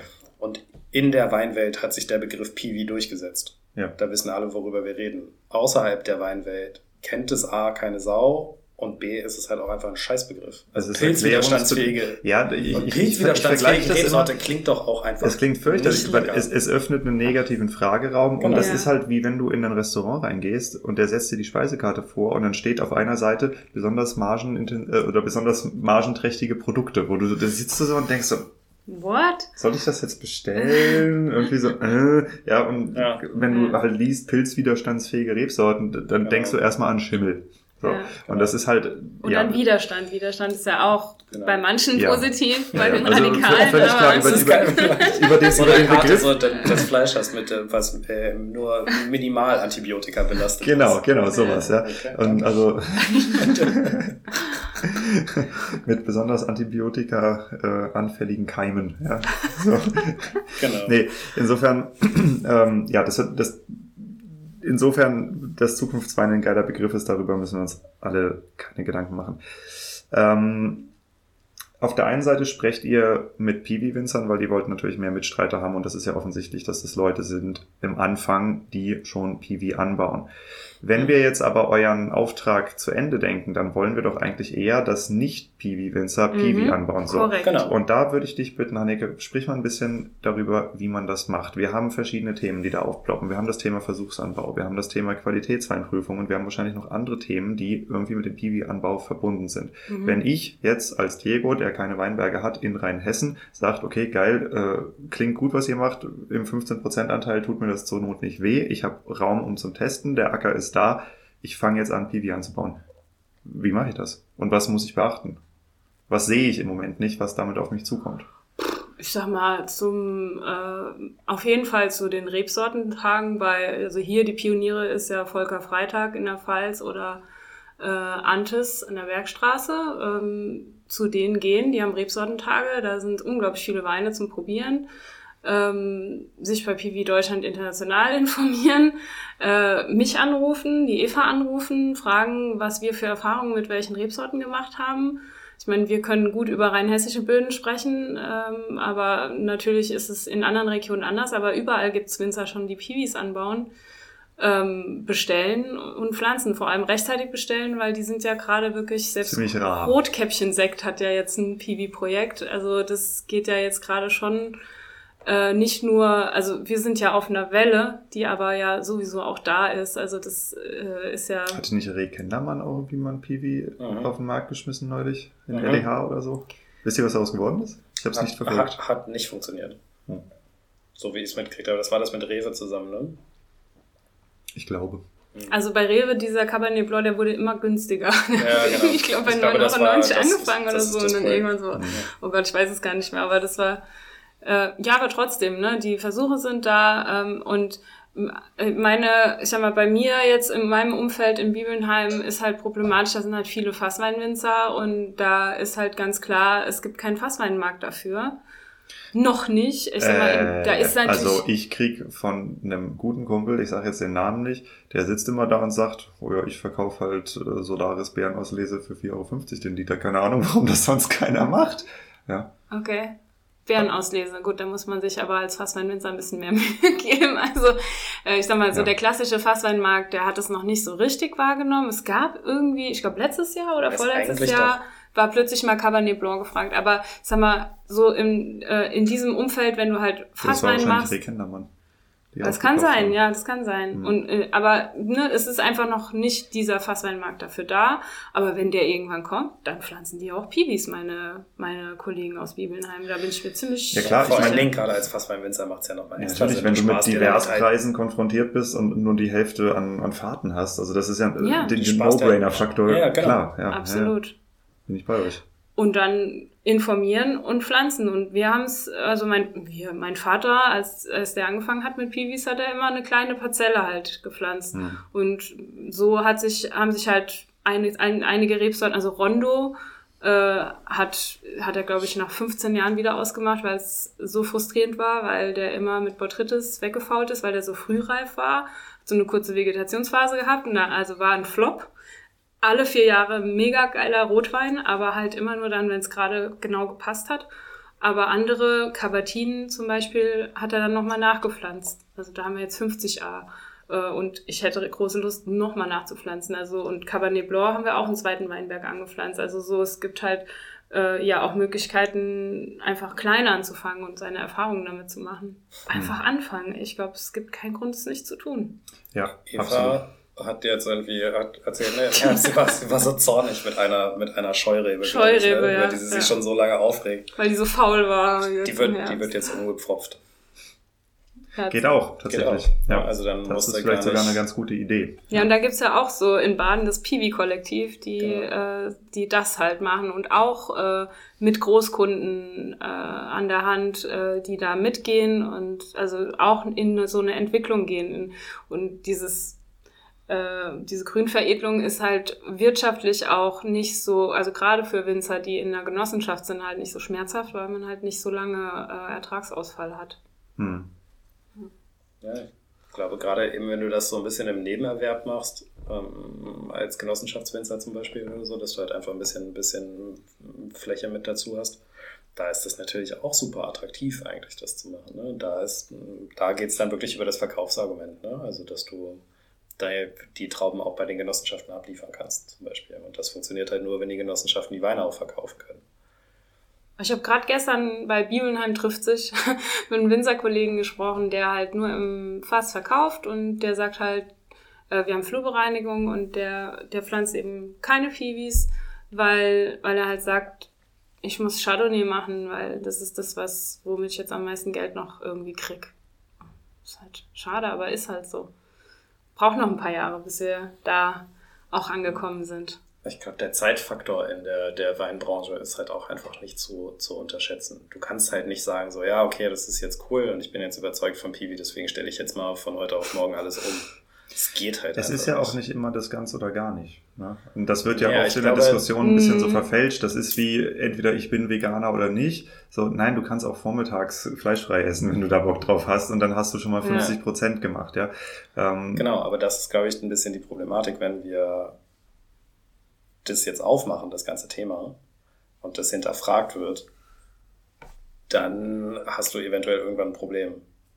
Also ich glaube, das ist Wie so ein bisschen die jetzt? Angst, die jetzt besteht, ne? wenn wir jetzt irgendwie sagen, okay, wir informieren jetzt halt über dieses Problem, um ah, ja. halt irgendwas ja, ja, okay, aufzumachen. Okay, okay. Du kannst als Winzer halt auch nicht sagen, so ja, dann machen wir jetzt nur noch Piwi. Also als Winzer, obwohl ich nicht halt. an Piwis interessiert bin, könnte ich Angst davor haben, dass ihr mir das Geschäft ruiniert. Quasi, naja, beziehungsweise selbst wenn ich irgendwie Interesse daran habe und fange jetzt an, das umzustellen, dann ja. kann ich ja immer noch Sorge davor haben, dass meine Kunden halt irgendwie sagen, sie wollen nichts anderes mehr trinken. Ja, also ich meine, das ist, verstehe das ist eine ist, Angst, ist, ist, aber Angst ist meistens. Ist meistens auch begründet und ja. vom Prinzip ist das ja so, wie wenn man jetzt mal ganz, wir wechseln mal die Branche, bei Primark kommt raus, dass Primark unter fragwürdigen Bedingungen produziert. Was bedeutet Was? das für meinen Einkauf bei Zara? Primark. Nein, also ich meine, und das Ding ist ja, und äh, wir, wir, sind in einer Situation, ja, wo wir Probleme haben. Und die sind mhm. dem Kunden nicht unbedingt bewusst. Das ist natürlich nicht förderlich, ähm, sie dem Kunden bewusst zu machen. Das ist völlig klar. Aber davon gehen die Probleme nicht weg.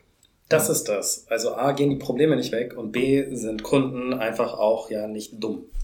So, nee. ne? Also das war ja auch das, was du vorhin meintest. So, oder beziehungsweise irgendwie einfach nur zu sagen, wir reden mal so lange nicht drüber wie es keinem auffällt. Was ist denn das für eine Einstellung? Also, damit kommst du halt auch nicht voran. Ne? Und da sind wir wieder bei dem, dass auf der anderen Seite halt der Zeitdruck für Veränderungen einfach da ist. Ja. Ne? Und ich meine, das jetzt, ich erwarte das ja auch von anderen Branchen.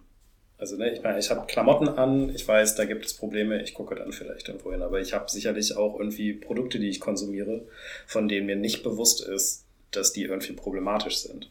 Oder von denen dir bewusst ist, dass sie problematisch sind und trotzdem machst du es. Weil du Gibt's ein ja auch. erwachsener Mensch bist, der Entscheidungen treffen darf. Ja, und ich auch einfach ein völlig normaler Mensch bin. So. Also, ne, irgendwie, ich versuche schon meinen mein Konsum. Du kannst nicht normal sein, du verdienst ein Geld in der Weinbranche.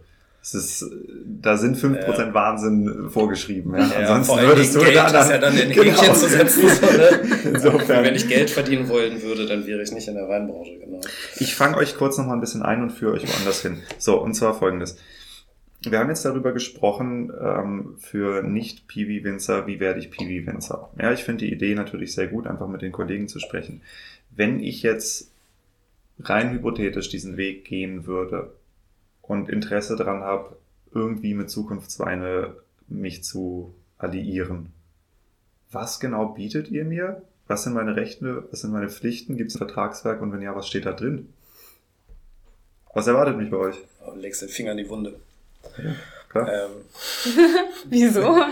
weil das Vertragswerk immer noch nicht fertig ist. Ach, das Ja. Vertragswerk, ja gut, aber das ist ja, also das ist ja nebensächlich. Handschlag ist viel wichtiger, dass man Ja, sich genau. einig ist und weiß, was man kriegt. Ich wollte gerade sagen, also daran haben wir doch. Ja, Erzähl mal, nee. Felix. Naja, es gibt, also, es gibt so zwei aufeinander aufbauende Mitmachmodelle für, für Produzenten. Ähm, das eine sind eben die MitstreiterInnen, die zu uns dazukommen. Da zahlst du einen Jahresbeitrag. Da gibt es so einen Sockelbeitrag, da reden wir jetzt über 500 Euro im Jahr. Da sind die ersten 10.000 Flaschen drin. Wenn du mehr als 10.000 Flaschen Piwi-Wein füllst, dann kommt noch ein bisschen was dazu. 5 Warte, Cent warte, extra. warte. Wenn ich weniger als 10.000 Jahr, äh, 10.000 Flaschen Produktion habe, zahle ich 500 Euro Jahresbeitrag. Wenn ich mehr warte. bin, Wir machen es vielleicht nochmal andersrum auf, bevor Ja. wir auf die Zahlen nochmal eingehen. Und zwar, also das Basismodell bist du als Mitstreiterin dabei. Dafür kannst du nutzen unser Siegel, also das Zukunftsweine-Siegel. Das gibt es in ein bisschen unterschiedlichen Varianten. Was Noch du auf deiner... Siegel. Hm? noch ein Sieg. Ja, ja, endlich ein Siegel, genau. Nee, aber du kannst, nicht, kannst damit halt Ja. kenntlich machen, welche... Aber das ist ja vorne auf der Flasche. Das ist vorne, dieses Zukunftswein. Okay, alles klar. Ja, Ja, also mit dem, was heißt das Siegel, ist halt einfach nur das gelernte Wort, so, ne? Du kannst halt irgendwie diese Marke davon von uns nutzen, kannst damit deine Flaschen kenntlich machen, wo das drauf ist, kannst das nutzen auf deiner Weinliste, auf deiner Homepage. Du wirst gleichzeitig auf unserer Homepage vorgestellt, kriegst einen Link auch zu deiner Seite, zu deinem Shop, wirst mit den Kollegen intern vernetzt. Also wir machen halt einmal im Monat einen Stammtisch, wir, alle drei Monate ist das mit Piwi Deutschland zusammen. Es gibt äh, eine, eine schnelle Austauschgruppe, also eine WhatsApp-Gruppe einfach, wo es um An- und Ausbau geht. Jetzt gerade im Herbst war da halt relativ viel los, ne? Und wie, wie sieht's aus bei euch? Was ist wie reif, bla, habt ihr Probleme und so? Ähm, das Ganze, wir treffen uns zweimal im Jahr, verkosten halt zusammen und tauschen uns aus, ne? Also auch da die, ich glaube, nur über den Austausch kommst du qualitativ voran, also dass du gemeinsam verkostest. Und gleichzeitig eben auch, um den Anbau voranzutreiben. Auch intern gibt es da sicherlich noch irgendwie, nur weil du jetzt bei Zukunftsweinen dabei bist, weißt du nicht automatisch alles über Piwis, was es zu wissen gibt, ne? sondern da geht es halt einfach auch Erfahrungen auszutauschen. Das ist das, was du von uns kriegst. Und gleichzeitig machen wir natürlich nach vorne einfach Aufklärungsarbeit. Ne? Also du kriegst jetzt nicht für jeden Cent vielleicht einen Gegenwert irgendwie am Anfang, aber du kommst halt auch als Überzeugungstäter mit dazu. Ne? Und gemeinsam schlagen wir halt eine Bresche für diese Rebsorten. Machen die bekannt bei Endkunden, setzen ein positives Beispiel. Und in unserem Kielwasser kannst du hoffentlich irgendwie diese Rebsorten verkaufen in Zukunft. Und das Okay. heißt nicht, dass du dich jetzt irgendwie, um diese Rebsorten zu verkaufen, in Zukunft immer uns anschließen musst, ne? Mhm. sondern du kannst das auch gerne auf eigene Faust machen. Wir sind halt eine Initiative, die halt nach vorne geht. Und im Moment haben wir ganz gutes Momentum und sind halt relativ laut. Und je mehr sich uns anschließen, desto lauter können wir sein und desto breiter schlagen wir die Bresche. Ne? Und so kommen wir halt insgesamt einfach nach vorne. Ich stelle jetzt mal die Fragen, die mir dann durch den Kopf rauschen, von denen ich glaube, dass die anderen Winzern so der Fernsehen ein bisschen denken können, auch durch den Kopf rauschen. Werden diese 500 Euro dann eingesetzt, Hanneke, damit deine und Evas Weine bei Alnatura gelistet sind? Mhm.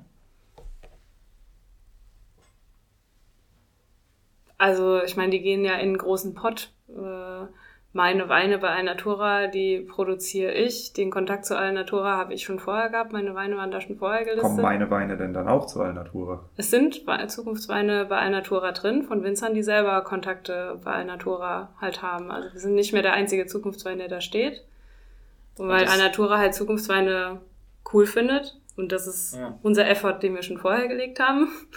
Also da sind keine 500 Euro reingeflossen. Äh, deswegen ist Alnatura aufgeschlossen für Zukunftsweine und listet auch andere Zukunftsweine. Aber man muss halt diesen Vertrieb, also den Vertrieb muss man selbst machen. Also wir machen keinen Vertrieb in dem Sinne. Vertrieb macht jeder für sich. Man kann halt die Message und die Marke nutzen für seinen Vertrieb. Ich glaube, da müssen wir noch einmal ganz kurze Extraschleife drehen. Du meinst die Weine, die wir selber füllen. Das, die sind ja gelistet. Also wir füllen ja als Zukunftsweine eben auch selber Weine, die jetzt bei Einatura drinstehen. Ja. Das sind ja aber die Weine von der Zukunftsweine GmbH, das sind ja nicht die Weine von Eva und Hanneke. Wir, also da sind teilweise Weine von Eva und Hanneke drin. Das hier ist aber nicht, nicht einer von uns selbst gefüllt. Das ist der mit der Ausstattung. Das ist jetzt ein, also es gibt drei Dinge. Es gibt die Wegbereiter, das sind die äh, vier Weine, die wir als Zukunftsweine GmbH ähm, abfüllen lassen für uns. Äh, einen Wein davon fülle ich ab, aber die drei anderen füllt jemand an. Ach stimmt, den Rebritter auch. Ja, zwei Weine füllen, aber nicht mehr. Also jetzt in Zukunft nicht mehr, weil ich habe nicht genug dafür. Also für diesen Vertrieb bin ich gar nicht aufgestellt. Das war jetzt nur für den Anfang, damit wir da überhaupt mal reinkommen. Aber zukünftig ähm, füllen wir die quasi nicht selber ab. Und das sind die Wegbereiter. Und da ging es einfach darum, national mal mit diesen Weinen irgendwo zu stehen. Also nicht irgendwo, sondern bei einem Partner, der Alnatura macht ja jetzt keine ähm, bezahlte Werbung in dem Sinne, sondern die machen Kommunikation. Und deswegen ist es halt, war das für uns genau eine, also ich habe selbst bei Alnatura mal gearbeitet, deswegen haben wir da auch äh, quasi und mein Mann, der Christoph, ist ja auch bei Zukunftsweine GmbH. Den habe ich abgeworben von einer Tour. Der ist jetzt auch bei den Zukunftsweinen. Der hat da auch viel noch ähm, ja mitgearbeitet, dass es, dass es läuft. Ja. Und das sind die Wegbereiter. Das ging einfach schlichtweg darum, dass die national mal verfügbar sind, dass wir auch national wenn wir national eine Welle schlagen, dass wir dann nicht sagen, ja, die könnt ihr dann äh, auf der Bestellliste, die ihr euch bei Weingut Schönheits runterladen könnt, äh, könnt ihr das ausfüllen und dann faxen und bei Schönheits bestellen, so wie wir halt eigentlich aufgestellt waren in der mhm. Zeit, sondern dass man die einfach im Laden kaufen kann. Also jetzt mal blöd gesagt, der, der Vor- oder Nachteil davon, Trittbrettfahrer zu sein, der ist, glaube ich, allen klar. Ich werde befördert, aber ich bin nicht derjenige, der fürs Ticket zahlt. Wenn ich fürs Ticket zahle und es kostet 500 Euro, dann will ich auch einen Sitzplatz haben. Ja, ja, also und der nächste ist dann, also Wegbereiter, das sind die, die halt quasi über Zukunftsweine laufen, um national rauszukommen und, na und national darüber sprechen zu können. Und dann gibt's die Zeichensetzer, das ist quasi die Nutzung der Ausstattung und der Marke und der Sprache. Das ist das, was du haben kannst, um dann in deinen eigenen Vertrieb zu gehen. Aber du hast halt was auf der Hand, mit dem du deinen Vertrieb ordentlich machen kannst. Weil das Ding ist ja, dass wir die ganze Zeit alle das Problem hatten. Ich bin ja letztlich auch Trittbrettfahrer von der Eva, dass sie das mit mir geteilt hat. Und wir haben zusammen gesagt, wir teilen das auch mit anderen. Weil wir können ja nicht den Vertrieb jetzt für jeden Einzelnen machen. Jeder ist anders aufgestellt. Die einen arbeiten mit Privatkunden, die anderen so, so, so. Jeder hat seinen eigenen Vertrieb, ist dafür verantwortlich, aber kriegt halt was Ordentliches an die Hand, um die Dinger zu verkaufen. Das ist das, what's in for me, ist halt, du hast ein Markenkonzept. Und das ist schon, also ich finde, für mich ist es unglaublich hilfreich, weil ich habe ja, also what's in for me ist ja äh, nicht also bei Alnatura drin zu stehen, da muss man sehr günstig produzieren, damit verdiene ich ja nichts, ja. Meine, mein Vertrieb ist ja eigentlich Endverbraucher und äh, kleine Weinhändler. Und mein Cabernet Blanc und Saphira, den habe ich ja übernommen von meinem Vater. Äh, Saphira haben wir 1996 gepflanzt und Cabernet Blanc 2011. Und die waren nie im Fachhandel. Hm. Ich habe die da nicht reingekriegt. Und ich bin eigentlich schon ganz gut ganz gut im Verkaufen. Also ich habe immer im Vertrieb gearbeitet, auch vorher, vor meinem Weingutsleben. Und ich habe sie aber nicht reingekriegt. Und es hieß immer, wir brauchen ein Konzept. Und jetzt stehen meine Cabernet Blanc und Saphira in den kleinen Weinläden. Hm. Es hat mir einfach die Tür geöffnet. Und das ist das, wo ich sage, also endlich kriege ich die verkauft, die Dinger. Und nicht nur meine Privatkunden. Privatkundschaft, die geht da immer mit denen kannst du das erzählen. Jetzt Online-Weinproben war ein mega geniales. Ja klar, die können sich super cool fühlen, Medium. wenn man die Story richtig. Die finden das super ja, cool zu unterstützen, aber der Fachhandel war halt der Knackpunkt. Ich will euch noch ein bisschen in die Ecke bringen. Und zwar, ähm, ich, das sind Fragen, die ihr euch wahrscheinlich auch schon selber gestellt habt, ähm, aber das sind Fragen, die also für mich sind die offensichtlich und ich bin gespannt, was ihr darauf antwortet. Wie viele Cabernet Blancs verträgt denn Dachmarke im Sortiment? So viel, wie wir guten Vertrieb machen. Also der Andreas Hattemer hat einen Cabernet Blanc, der hat einen ganz anderen Vertrieb als ich. Deutschland ist ein großer Markt und nicht nur Deutschland. Cabernet Blanc ist ja, also zumindest im deutschsprachigen Raum, als Zukunftsweine kann man den vertreiben. Wines for Future haben wir jetzt nicht auch noch dazu genommen, aber äh, es geht ja jetzt erstmal darum, in Deutschland äh, eine Revolution zu starten. Aber ähm, ich habe überhaupt no bad feelings, da, wenn da noch zehn weitere Cabernet Blancs dazukommen, weil wir haben ja nicht die Idee, dass wir einen Online-Shop machen als Zukunftswein oder dass wir die Weine für unsere Winzer vermarkten, sondern also das sage ich auch, sagen auch meine, ich habe einen äh, Peterhofen Kollegen in Bibelnheim ähm, und wenn es irgendwie darum geht, gemeinsame Veranstaltungen zu organisieren oder so, dann, dann, dann haben wir kein Problem, weil wir sagen, ey, Deutschland ist groß genug, ja. Also es geht darum, regional die Weine zu verkaufen, ähm, also regionale gute Weine zu verkaufen. Und natürlich in unserem Winzerdorf sind es zwölf Weingüter. Mein Vertrieb findet nicht in Bibelnheim statt. Aber meinen Kollegen habe ich, habe ich überhaupt, da habe ich kein Konkurrenzgefühl, weil jeder, also Deutschland ist groß genug, genug Cabernet Blancs zu verkaufen. Also, und es geht ja darum, dass die Kunden, die man hat, plus den Vertrieb, den man in seiner Vision hat. Also jeder spricht andere Leute an. Jeder hat andere Händler, jeder hat andere, ne? Also vielleicht ja. nochmal die Einweine, die die Zukunftsweine GmbH selber füllt, die Wegbereiter, die koppeln wir mal aus. Damit habe ich ja als Mitstreiter nichts zu tun. Ne? Also wenn ich als Weingut dazu komme.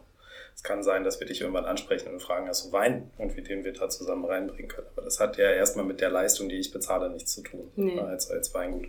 Wenn ich dazu komme, kannst du entweder eben MitstreiterIn sein, kriegst dieses kleine Babbal und wirst auf der Seite vorgestellt und kommst in dieses Netzwerk oder du nimmst halt, kaufst von uns das Etikett. So, ne? Dieses fertige, da hast du ein bisschen Auswahlmöglichkeiten in Farben und Patterns und Banderole, so. Ne? dies, das. Genau, ja. so, dass du da irgendwie ein bisschen Auswahlmöglichkeit hast und kommst da halt einfach damit hin und bestellst bei uns das Etikett und zahlst dafür eine gewisse Lizenzgebühr pro Etikett. Na, und da, die Weine werden dann auch nochmal einzeln auf der Seite vorgestellt. Vielleicht gibt es dafür auch irgendwann tatsächlich einen Online-Shop. Das irgendwie überlegen wir gerade im, im Kreise unserer MitstreiterInnen besprechen wir das gerade, ob das irgendwie cool ist, sich da auch gemeinsam hinzustellen. Es ist im Moment aber, das ist noch nichts, was wir jetzt gerade machen. Ne? Also ich, ich glaube, ich habe gerade einen Aha-Effekt gehabt. Das, was der Benefit, den ihr mir bietet, ist, ich kann als ich produziere Riesling und Grauburgunder und alles, was man so kennt. Ja. Mein Händler kauft kein Cabernet Blanc bei mir, ja. Und ich kann ihm dann aber sagen, hast du schon mal was von Zukunftsweine gehört? Ich genau. habe jetzt auch einen Zukunftswein Cabernet Blanc. Möchtest du den vielleicht listen? Das heißt, ihr bietet mir einen, einen Attribut, was den Händler dazu bringen könnte, dass er auf einmal anfängt, Piwis bei mir zu kaufen, was er vorher nicht getan hat. Und dann schickst du einen Link und da ist, und auf der Flasche ist ja auch der QR-Code, aber dann kannst du dem Händler noch den Link schicken. Da ist dann ein Video, Verkostungsvideo mit entweder Eva oder mir und dem der Winzerin, wo wir gemeinsam den Wein probieren und beschreiben. Es gibt eine schöne Expertise ohne Preise und nichts zu diesem Wein. Also es ist schon, sage ich mal, sehr, sehr professionell und sehr ansprechend und sehr zugänglich, kurz, kurz und knapp erklärt, was der Benefit von Zukunftsweine ist, was damit eingespart wird, was für ein Problem damit bearbeitet wird, warum jetzt dieser Winzer so besonders toll ist, weil er sich jetzt auf den Weg macht und sich auch noch diesem Thema widmet, aber mit nicht einer schwierigen, komplizierten Story, sondern mit einer zugänglichen Story. Ja, das ist, das, das ist die Idee. Ja, und gleichzeitig bringt ja jeder Winzer auch wieder Händler mit ein. Ne? Wenn ich jetzt einen kleinen Fachhändler habe, da steht, der hat mich als Winzer sowieso drin, da steht jetzt auch ein Zukunftswein, der läuft bei ihm, weil er eine coole Story hat, dann schaut er natürlich auch mal, wer macht denn noch Zukunftsweine. Darüber kriegst du wieder neue Kontakte. Für uns als Zukunftsweinebewegung ist die Kommunikation auch viel einfacher. Also wir können halt auch PR-Arbeit machen, ne? weil wir können daran gehen und sagen, guck mal, das ist unser Thema. Wenn ich jetzt als einzelnes Weingut mit einer Zeitung rede oder mit irgendwie wem anders, dann schicken die mich in eine Anzeigenabteilung und sagen so, ja, wir machen doch nicht für dich als Einzelunternehmen Werbung. Wenn wir jetzt aber hinkommen, wir können halt über diese komplette Bewegung reden. Also ich meine, du hättest uns als Weingut wahrscheinlich, ne, also dann kommt Diego zu uns und sagt, hier, Zukunftsweine finde ich spannend, lass mal drüber reden. Machen wir mal einen Podcast. Und das ist auch so das, was wir ja als Übergeordnetes machen. Ne, und da kannst du einfach irgendwie dazukommen. Und je mehr sich uns anschließen, desto lauter sind wir, desto mehr können wir gemeinsam darüber reden und haben wieder noch eine Stimme dazu gewonnen. Und so können wir das einfach mal bündeln. Die ganzen Winzer, es gibt ja sehr viele WinzerInnen, die einfach schon seit Jahrzehnten auch mit den Rebsorten arbeiten. Und die reden sich den Mund fusselig. Ja, die machen da richtig krasse Arbeit und rödeln und machen das mit ganz viel Herzblut. Und treten aber so ein bisschen Wasser einfach, weil es, weil es schwierig ist, das alleine zu machen. Ne? Und je mehr sich halt zusammenschließen, desto lauter können wir jetzt halt einfach sein. Und damit kommen wir alle, kommen wir einfach gemeinsam voran. Und das Coole ist ja, wenn wir dadurch auch so einen, so einen positiven Gemeinschaftseffekt haben. Wir haben, wir haben Schwarmwissen, wir können uns irgendwie zusammen äh, austauschen. Wie argumentiert ihr denn nach außen hin? Wir sammeln jetzt unter unseren MitgliederInnen irgendwie die FAQs zusammen. Ne? Welche Fragen kriegt ihr ständig gestellt? Was sind eure Antworten darauf? Einfach auch, um so eine gemeinsame Argumentationstoolbox irgendwie aufzubauen. Ne? Und da so zu sagen, wir helfen dir einfach. Wir geben dir so ein bisschen Marke, wir geben dir ein bisschen Argumentation, wir geben dir ein bisschen Bühne, wir geben dir ein bisschen PR und jedes Mal, wenn einer dazukommt, bringt der ja auch was ein. Wir sind nicht hier als, als Zukunftsweine Menschen, die das gegründet haben. Wir sind ja zu einem gewissen Maße die Vorturner, aber das ist eine Bewegung für alle. Da sollen alle mitmachen und alle bringen sich ein. Der eine mehr, der andere weniger, je nachdem, wie es so will. Aber wir haben ein paar jetzt auch dabei, die halt einfach krass engagiert sind ähm, die einen nutzen ihre Kontakte Richtung äh, Bundesumweltministerium, einfach um auch irgendwie noch Zahlen und Daten und Fakten und so dazu zu holen. Die anderen haben vielleicht einen coolen Händlerkontakt und bringen das mit ein. Die anderen haben Kontakt zu einer guten Messe oder so. Ja, und da entsteht halt einfach gemeinsam was draus. Und das ist halt richtig cool. So ja. dieses positive, diesen positiven Drive weiterzuentwickeln und eben nicht mit Ellenbogen da reingehen zu müssen. Das ist eigentlich das, was gerade so ein bisschen unser Problem ist, dass wir so wahrgenommen werden, als wir wollen da jetzt irgendwie durchhacken und uns ganz vorne hin positionieren, um möglichst viel Wein zu verkaufen. Und das ist ja ein bisschen der Witz an der ganzen Geschichte. Dann hätten die Eva und ich das nicht aufgemacht. Ja, ja, ja doch, aber halt als eigene Marke. Genau. Ja, genau. Aber ja. dann hätten wir jetzt nicht gesagt, alle können mitmachen.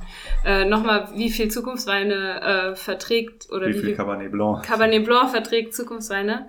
Ähm, genau, es geht ja nicht, also Zukunftswein ist ja nicht der Kern, sondern wir wollen ja damit nach draußen gehen. Ich könnte Deutschland ist ein, sorry, wie viel Riesling verträgt denn der VDP?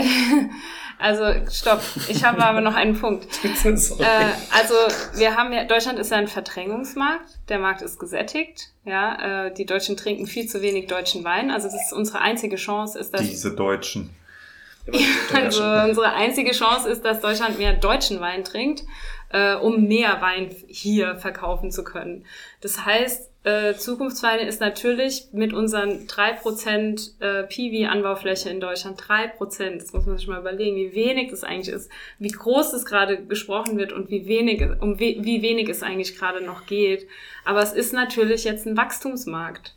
Und dieser Wachstum, der basiert auf Verdrängung am Ende, wenn man es ganz hart Klar. sieht. Und das ist, glaube ich, auch was, was einfach wehtut, ja. Dass man sagt, in diesem, äh, in diesem Weinmarkt, der gesättigt ist, kommt jetzt auf einmal so eine Idee, die gefeiert wird. Also vom Markt her, jetzt nicht von der Branche her, aber vom Markt her. Und äh, natürlich kann es sein, dass es dann halt klassische Rebsorten auch verdrängt. Das ist halt nicht so cool. Ja. Also, naja, der, ich glaube, die, also wenn wir jetzt, ich glaube, da musste A ja auch nochmal differenzieren zwischen deutscher Rebfläche und dem deutschen Weinmarkt. So, ne? Also wenn du jetzt halt sagst, Verdrängung, klar, und du darfst ja nicht mehr reden. Ja, also anlegen, schön wäre es natürlich, wenn wir die internationalen Weine verdrängen würden. Das wäre das Idealste. Naja, aber im Moment verdrängt er einfach irgendwie Chardonnay und Grauburgunder, verdrängt halt was gerade? Hm? Alles. Ja, alles andere, aber irgendwie von mir aus auch Müller oder so, ne? Oder halt, weiß ich nicht, wie viele rein hessische, pfälzische Weingüter, die halt irgendwie auch so ein ähm, Sammelsurium an Rebsorten haben, versuchen sich ja gerade zu verschlanken und hacken einfach diverse Rebsorten raus und setzen dafür halt irgendwie Grauburgunder oder Chardonnay oder so, weil du es halt gut verkauft kriegst, ne? Und verstehe ich auch. Aber dafür könntest du ja jetzt halt auch, könntest du auch Cabernet Blanc setzen oder könntest du Sauvignon Gris setzen oder Sauvignac oder so. Es gibt ja saukoole Rebsorten dafür. Mhm. Ne? Und dazu kommt, ich weiß gar nicht, ob ich es so auf den deutschen Weinmarkt irgendwie beziehen wollen würde, weil das ja, wir haben ja in Deutschland diese Rebsorten nicht gepachtet. So, ne? also, und es passiert ja auch auf anderen Weinmärkten und es kommt auch, gerade in Frankreich passiert irgendwie richtig viel.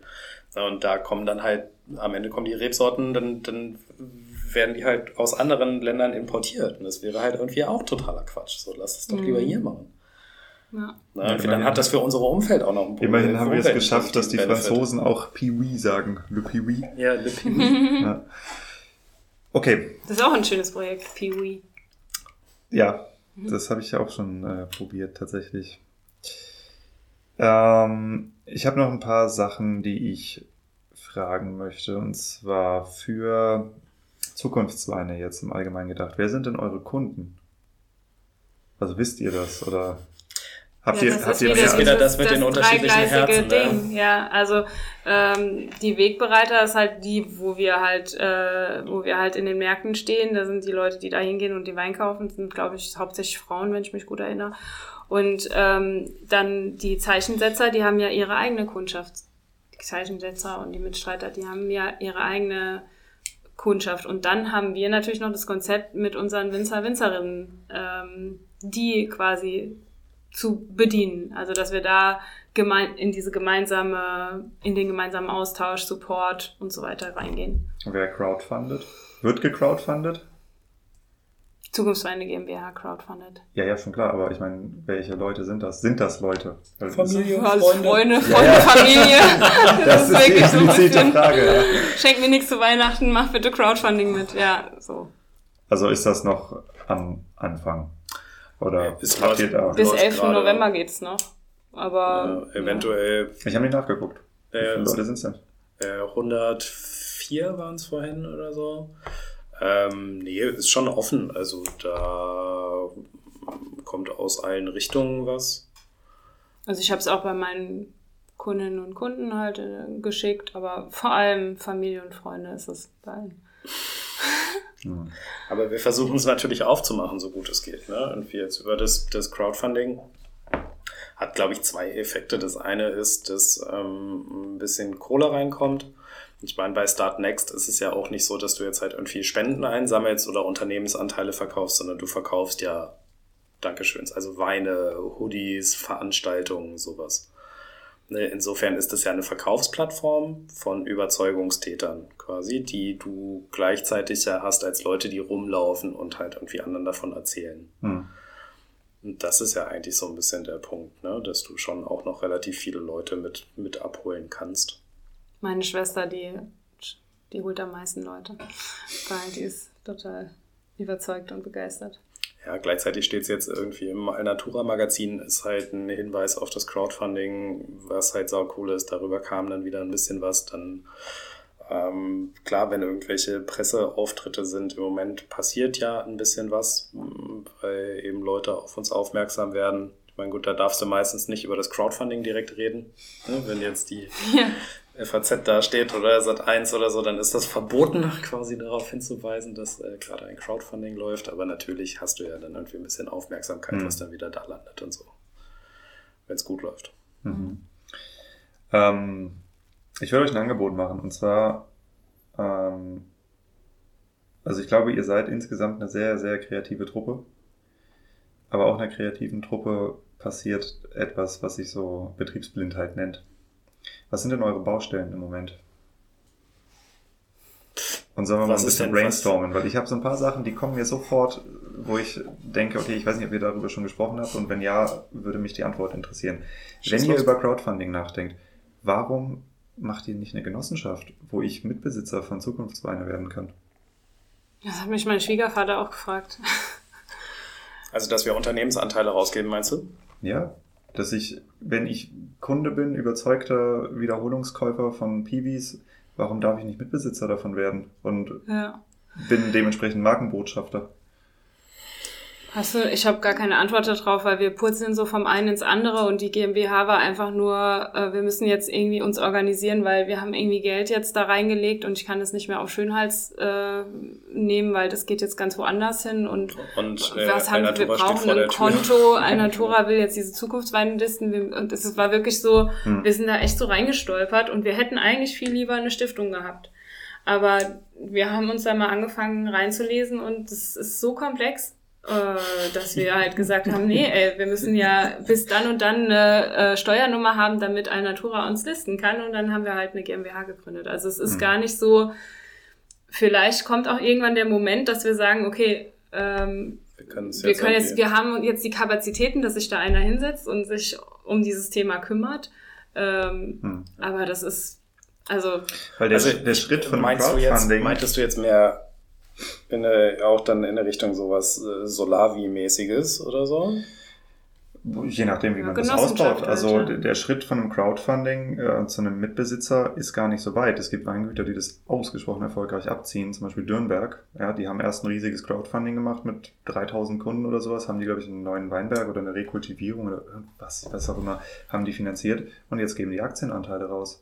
Ja, und du Mhm. kannst ja verschiedene Arten von Aktien rausgeben, die verschiedene Mitspracherechte beinhalten oder, oder, oder. Mhm. Das gleiche geht bei einer Genossenschaft und wann immer du was zu tun hast mit Wein, im Idealfall noch Ideologie getrieben und ich kann einen Weltbe Weltverbesserer mitverkaufen, Mhm. was ihr ja durchaus tut, ähm, sind garantiert Leute da, die Interesse hätten, statt 500 Euro in ETFs 500 Euro in Zukunftsweine zu stecken und Genossenschaftsmitglied zu werden, zum Beispiel. Aber Ja. dann, aber das widerspricht sich ja ein bisschen. Also in dem Sinne, dass wenn ich da jetzt Geld reinstecke, als und um Aktien zu kaufen, dann möchte ich auch eine gewisse Rendite dafür haben. Das heißt, wir müssen da zu einem gewissen Mm. Punkt, na doch, dazu müssten wir dann zu Diese einem neuen gewissen. Modelle sind ja auch eigentlich so, dass man halt ein Goodie kriegt, aufs Weingut kommen kann, eine Weinprobe kriegt mit seinen Freunden oder solche Ja, Sachen. dann kannst du doch auch, aber warum sollst du dann nicht einfach. Ja, aber das sehe ich. Ja, nicht. einfach weil es, ich, kann, ich verstehe den Aspekt. Teil Also ich der finde ihn sehr, Community. Ja. Genau, aber du Teil der Community kannst du Teil. auch sein. Ja, aber dann kannst du. Weiß ich nicht. Also irgendwie ist es nicht ein bisschen scheinheilig? wieso scheinheilig? Also warum stecke ich denn dann, warum kaufe ich denn Aktien von einem Unternehmen? Also warum muss ich das denn darüber dann machen? Also um dann Ja, am Ende aber ja noch eine gewisse, aber ich muss eine gewisse Rendite ausschütten oder was? ich kenne voll viele Leute, die Bock hätten, Weinberg zu besitzen, so ein Eben. bisschen Winzer Das- sein. das oder geht so. aber überhaupt kannst du doch, aber dann kannst du, dann kaufst du bei uns halt die Patenschaft. Also das kannst du ja darüber machen. Ja, aber es ist nicht das Gleiche. Ich verstehe schon deinen Punkt. Also ich finde es schon Also auch es, es, es, halt, es, an, es, du? es hat, es hat es vor ist allem kommunistischer. Wenn Es hat zwei Seiten. Also das eine ist ähm, als Kunde, wenn ich was cool finde und also ich meine, warum kaufen Tesla-Fahrer Tesla-Aktien? Weil die das geil finden. Ja, die wollen Teil davon sein und die, die sind auch bereit, den Verlust mitzutragen, wenn er sich mal wieder ein bisschen mit Twitter verzockt. Ja, ähm, da geht's gar nicht. Also zum Beispiel, wie hat Dürnberg das gemacht? Ich habe eine ganze Episode darüber, falls dich das interessiert. Ich habe ein Interview Ja. zu dem Thema. Ähm, es gibt einen Höchstbetrag, den du investieren kannst, weil er sagt, das hier ist kein Anlageobjekt, sondern das ist ein, du kannst mit maximal, ich weiß nicht, 4.000, 5.000 Euro oder sowas, kannst du hier Mitbesitzer werden, wenn du Bock hast. Ähm, das macht keiner aus Altersvorsorgegründen. Das machen die Leute, um, wenn sie eine Flasche Dürnberg auf den Tisch zu stellen, das ihren Leuten zu erzählen, dass ihnen übrigens ein paar Quadratmeter von dem Laden gehören. Ja, Mhm. da geht's wirklich nur um Lifestyle zeigen und dahin gehen und jedes Jahr aufs Fest kommen und sich noch besser fühlen. Ja, also da gibt's durchaus andere Gründe, ähm, Geld in etwas zu stecken als reine Rendite. Ja, auch wenn wir das in Geisenheim so beigebracht kriegen. Ähm, Crowdfunding ist ja der erste Schritt, Genau, so als Beispiel. von Crowdfunding Basic, zu sowas hin ist genau. nämlich gar nicht so weit, nur dass Ja. du natürlich einen höheren Organisationsaufwand hast bei so einer Unternehmensform, das ist Genau. klar. Der andere Punkt, der eben auch interessant ist, ihr habt ja, ihr seid ja eher fast eine Plattform als Dachmarke, ihr habt die anderen Winzer. Und wenn ihr mir sagt, hey, du zahlst 500 Euro und ich sage, ja, und ich bin dafür Genosse bei euch, habe ich gar kein Problem damit, dass andere Winzer auch ihren Wein da verkaufen. Im Gegenteil, das ist gut für mich. Ja, weil der Unternehmenswert, der steigt, der Markenwert, der steigt, etwas ist, woran ich beteiligt bin auf einmal. Verstehst du?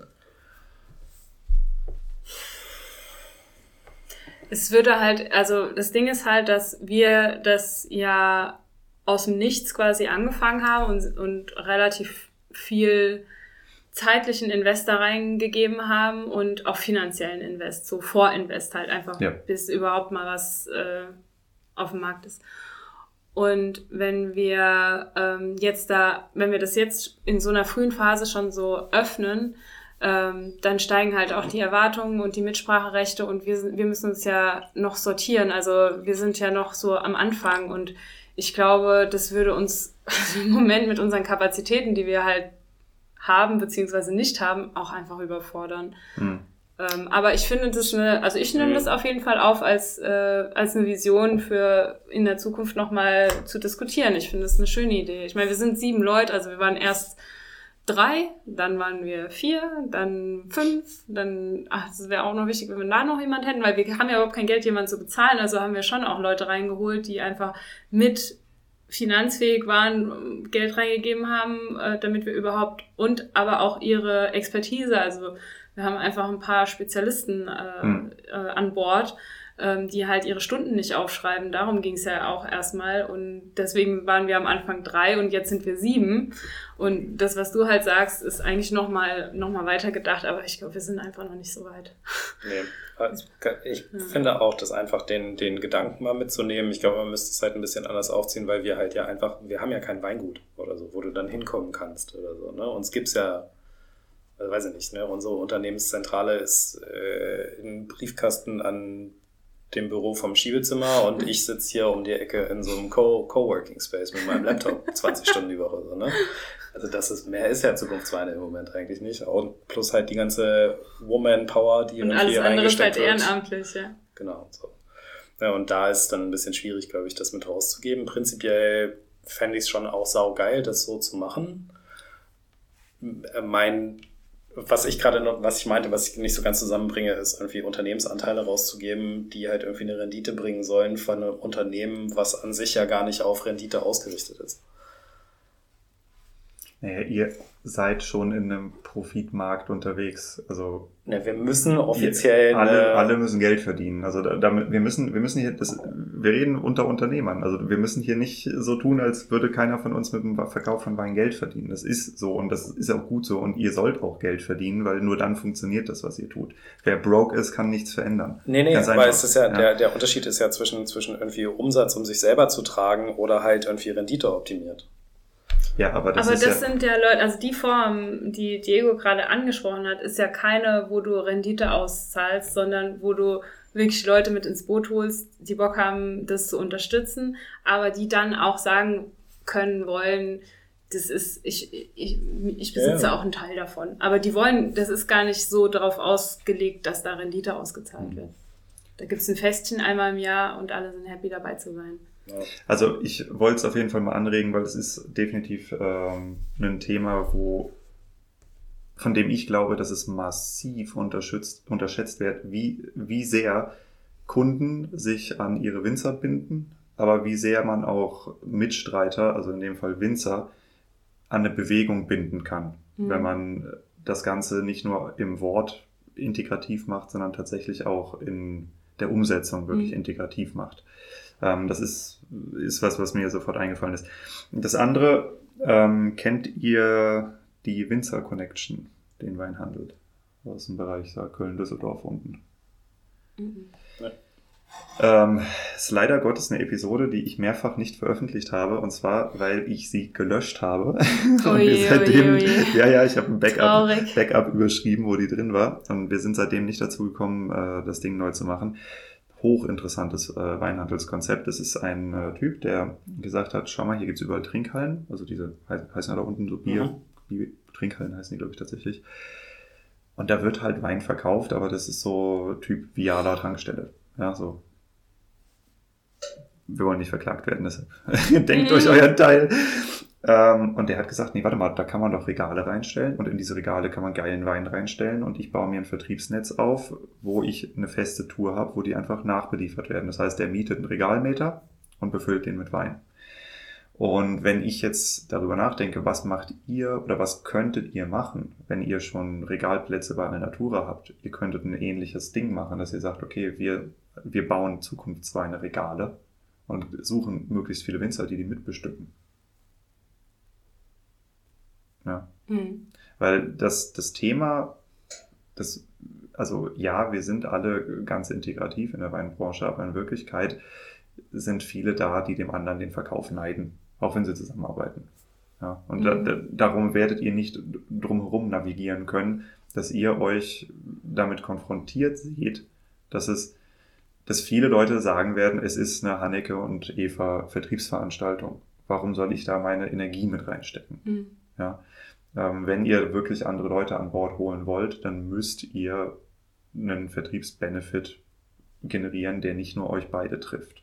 Hm. Ja, ansonsten wird es schwierig. Also ich habe, also mein, ich muss nochmal sagen, also mein Benefit ist vertrieblich nicht so hoch. Was ich jetzt hm. gerade hm. mache, ist äh, jetzt nach dem Herbst ist äh, Weinhändler kaltakquisemäßig anrufen hm. als Weingut Schönhals und von mir und meinem Weingut erzählen und erzähle ich von biodynamischen Weinen. äh, dass wir zunehmend Naturweine machen und dass ich Händler brauche, die den Weg mit uns gehen, weil ich sonst das nicht packe mit den Naturweinen. Das ist gerade mein Fokus. Und dann mhm. erzähle ich auch, äh, ich habe auch Nat Zukunftsweine, falls ihr da Interesse habt.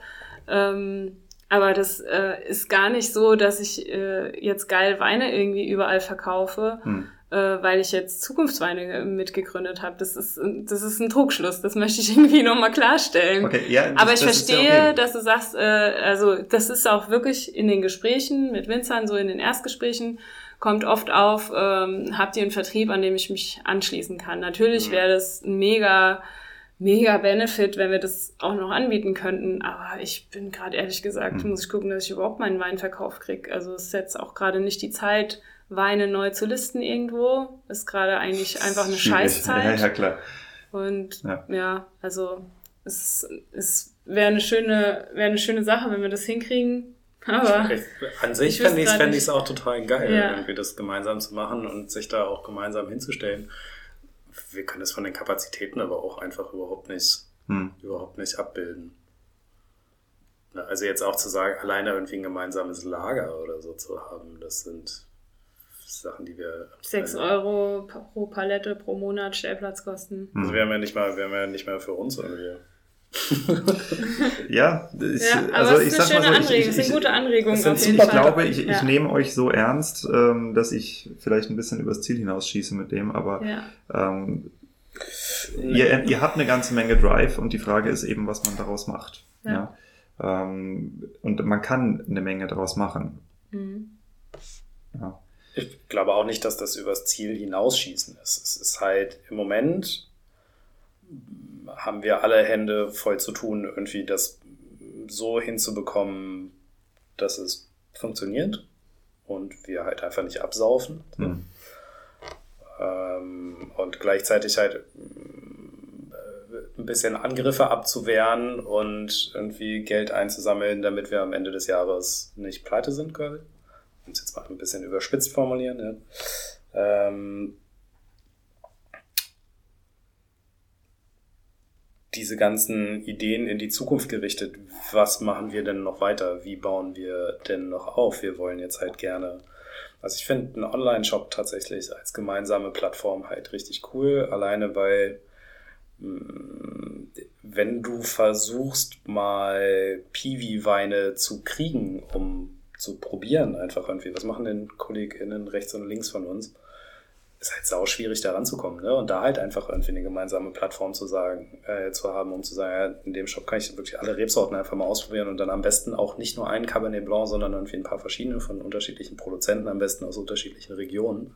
Einfach um irgendwie auch mal einen Vergleich zu haben. Ne? Also wenn ich jetzt, stell dir mal vor, du hast noch nie Riesling getrunken und willst jetzt einen Eindruck kriegen von der Rebsorte, dann willst du ja auch nicht nur einen trinken, ne, sondern halt irgendwie ein paar unterschiedliche aufmachen. Ja, machst ja einen Online-Shop für die Kolleginnen und Kollegen. Also das, das kann sich, das kann ja, das kann sich auch nicht rechnen. Also ich, ich bin nicht so begeistert von diesem Online-Shop, von dieser, weil dann hast du nämlich wirklich, wie viel Cabernet Blanc verträgt Zukunftsweine, wenn die Leute ihren eigenen Vertrieb nicht machen. Also ich glaube, dieses Vertriebsthema über einen Online-Shop ja, es muss halt irgendwie ein bisschen anders aufgemacht mhm. sein, als also wir können uns nicht hinstellen und jetzt halt irgendwie ein Lager mieten und Weine einkaufen. Nee. Das können wir einfach nicht machen. Dann müsste es aber halt irgendwie so sein, dass wir einen Online-Shop hinstellen und du kannst als MitstreiterInnen dir halt einen Palettenplatz da mieten und darüber können deine Weine damit angeboten werden mhm. oder so. Also das ist eigentlich auch eher die, die Überlegung, wo wir hingehen. Ja? Mir fällt das auch leicht darüber zu reden, so was sau cool ist, ist, wir können halt hundertprozentig transparent arbeiten. Ne? Dadurch, dass wir halt nicht irgendwo Kohle rauskriegen müssen, können wir halt einfach sagen, so, so und so, das machen wir, das sind unsere Kosten. Da kommt halt ein bisschen Geld mit rein und wenn wir irgendwie jetzt gemeinsam den, den Online-Shop organisieren wollen, ich sehe da schon einen Mehrwert drin, jetzt für Endkunden dass du rankommen kannst und sagst, ja, ich will diese Rebsorten probieren, ich will irgendwie das von unterschiedlichen ähm, Weingütern kennenlernen dann machst du das so. Ich habe tatsächlich jetzt mit, mit ein, zwei Unternehmen geredet, die für uns eventuell den Shop aufsetzen könnten und auch das Fulfillment machen und halt irgendwie Lagerfläche hinten dran haben. Mhm. Da können wir aber halt auch nicht in eine Vorleistung gehen. Da müssen wir dann irgendwie gemeinsam dran basteln, was sind die Kosten, die dadurch entstehen. Ähm, wie können wir die gemeinsam tragen und bei wem bleibt dann was hängen? Und am Ende wäre es natürlich cool für uns als Bewegung, dass vielleicht irgendwie auch noch ein gewisser Teil pro Flasche bei uns landet einfach um uns damit wieder weiter zu mhm. finanzieren und voranzukommen. Ne? Also wenn man den, den Gedankenstrang mal weiterdenkt, ähm, wenn du sagst, ihr könnt damit offen umgehen. Ich habe ein einziges Mal in meinem Leben bisher erlebt und das ist hier im Nachbarort, äh, Wiesbaden.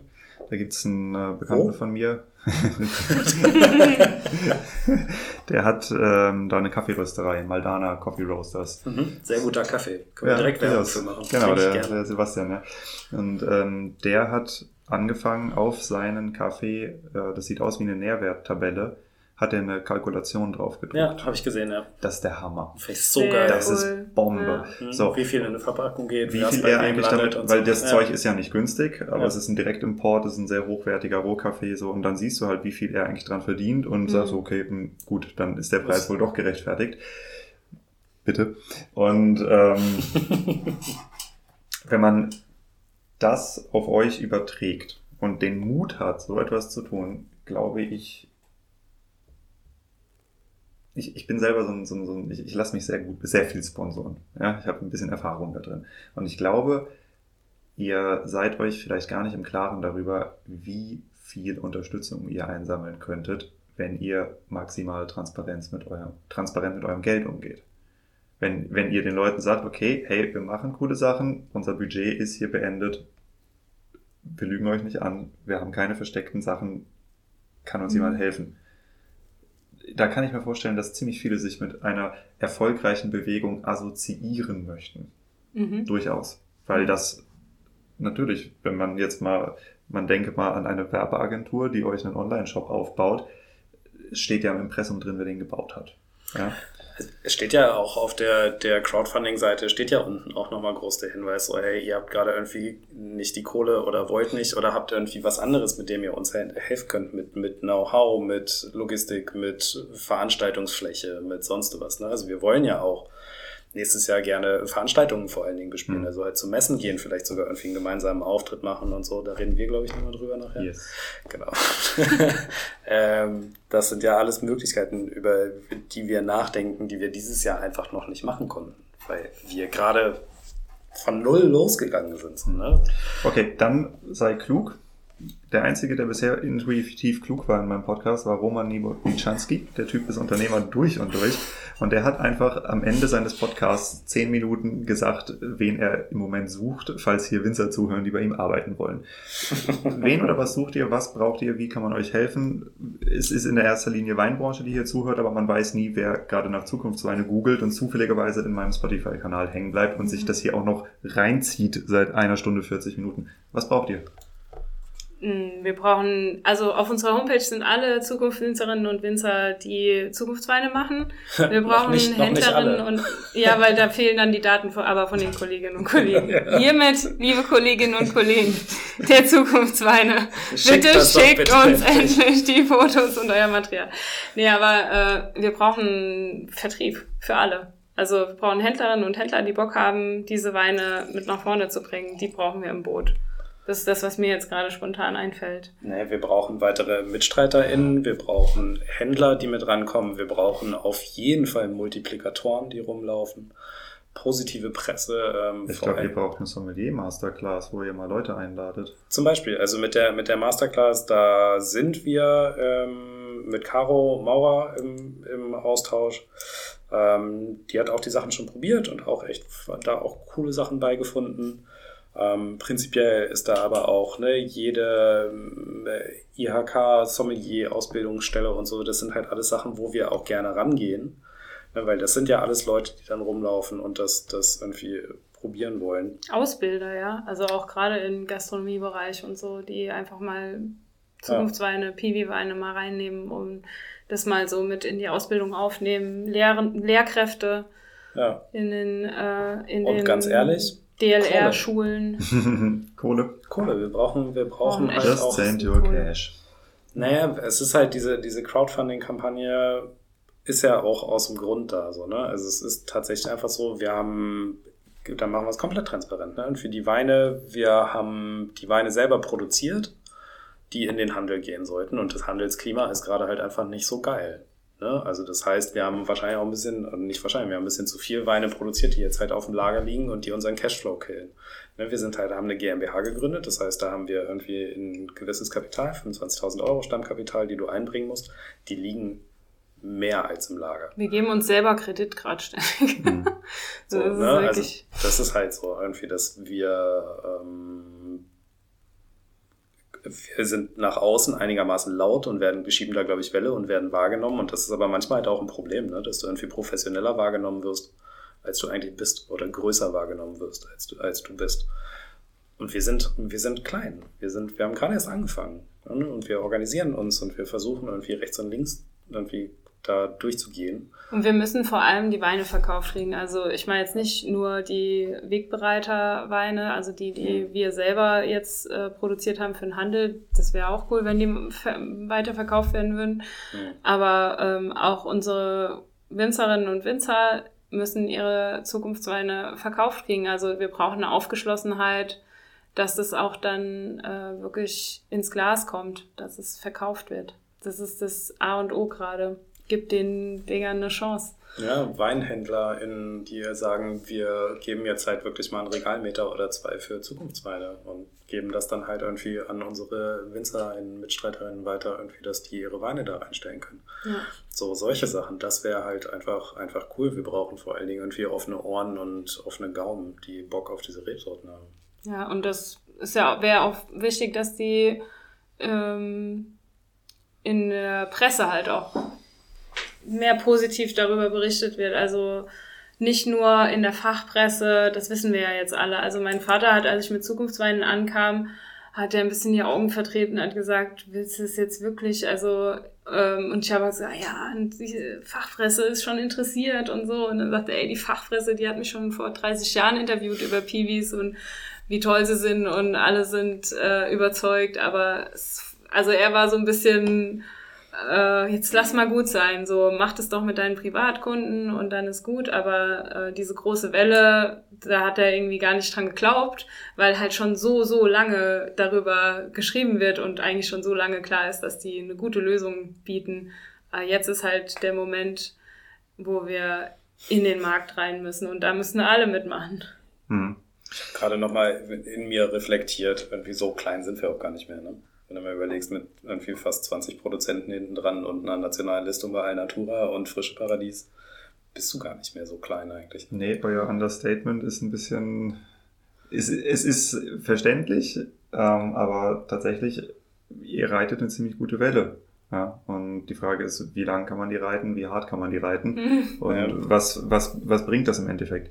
Wir, Wenn wollen, ich ja, jetzt wir wollen ja aber, wir wollen ja nicht reiten, wir wollen die Welle größer machen. Ja, und auch deshalb stelle ich euch jetzt noch eine weitere Frage. Wenn ich jetzt als Händler Interesse hätte, mit Zukunftsweine zusammenzuarbeiten, bekomme ich eine Art Verbindlichkeit in den Produktattributen. Das heißt, ich weiß, einen Zukunftswein, sobald das Label drauf ist, gibt eine bestimmte Marge oder der Winzer hält sich an eine bestimmte Preis-UVP oder irgendwie Sachen, wo ich weiß, hey, ich kann blind darauf vertrauen, dass Zukunftswein einen bestimmten Qualitätsstandard bedeutet, egal welcher, von welchem Weingut ich jetzt einen. Zukunftswein habe. Gibt es sowas oder denkt ihr darüber nach, das einzuführen? Haben wir, wir haben hart drüber nachgedacht. hart drüber nachgedacht und hart drüber diskutiert. Irgendwie wie, wie wir das machen und sind dabei rausgekommen, dass wir ähm, im Jahr uns zweimal treffen und gemeinsam verkosten mit den MitstreiterInnen, also mit, mit allen, die dabei sind. Wir haben, wir wollten nicht das an irgendwie die AP-Nummer koppeln, weil damit wieder alle Naturweine ausgeklammert sind. Wir wollten nicht an DLG oder irgendwie eine Punkteskala oder so irgendwie koppeln, weil das mit den neuen Rebsorten vielleicht auch schwierig ist, wenn damit ein bisschen experimentiert wird. Und am Ende ist es so, wollen wir uns das auch selber nicht anmaßen, darüber irgendwie äh, zu urteilen, was gut ist und was schlecht ist, sondern haben gesagt, wir machen eine offene Verkostung mit allen MitstreiterInnen, die ihre Weine mitbringen. Ja, aber das ist ja jetzt nur der Quali die, die Das ist die Qualität. Wenn ich mhm. jetzt mal ein Worst-Case-Szenario mir überlege, dann mh, hm, klingelt irgendwo das Telefon und da geht ein Weinhändler ran und hört, hey Franz, ich habe gesehen, du hast vom Philipp Weine gelistet, ich kann dir auch einen Zukunftswein geben mit 10% mehr Rabatt. Ja. Ja, dann ist das so. Also das heißt, es gibt da nicht... Also wir haben eine Zukunft UVP, 2 hat grundsätzlich ich weiß gar 40% nicht. Händlermarge oder so Geschichten. Nein, nein. Wir Also haben aber eine UVP-Empfehlung, also Ja. aber das ist ja auch, darfst ja auch also nur unverbindlich Mhm. empfehlen. Äh, das war irgendwas um die 10 Euro, glaube ich, oder was? Naja, dadurch, dass wir halt keinen keinen gemeinsamen Vertrieb haben und wir ja halt auch einfach nicht in die, in die Strukturen der einzelnen Weingüter eingreifen können und wollen. Genau, das ist ja das Ding, dass die Weingüter ihren eigenen Vertrieb machen und manche, also ich habe mein Cabernet Blanc, ich habe angefangen ähm, mit 6,50 Euro, ja, und ähm, jetzt bin ich bei 8,90 Euro, habe ich mich jetzt, glaube ich, irgendwann getraut. Also, oder sind es noch 8,50 Euro und erst ab der nächsten Weinkarte. Also äh, ich habe so einen Schritt gemacht äh, mit den Zukunftsweinen, als ich dieses Label gewandelt habe und dadurch habe ich natürlich auch eine bessere Marge, die ich anbieten kann. Aber mir war es halt, also Eva war sowieso schon hochpreisiger eingestellt, aber ich komme halt aus einer, meine Großeltern waren Bauern, also ich, wir sind zwar schon 30 Jahre Bio-Winzer, aber sehr, sehr bescheiden und deswegen war das für uns schon auch ein sehr großer Schritt in diese Richtung. Aber ähm, ich habe das schon mit diesem Label-Umstellung, habe ich diesen Schritt dann gemacht, einen ziemlich großen nochmal. Und das war für mich gut, aber ich weiß auch, wie schwer das ist, diesen Schritt zu machen. Und ich, ich für mich war es halt wichtig, dass wir das jetzt keinem vorschreiben.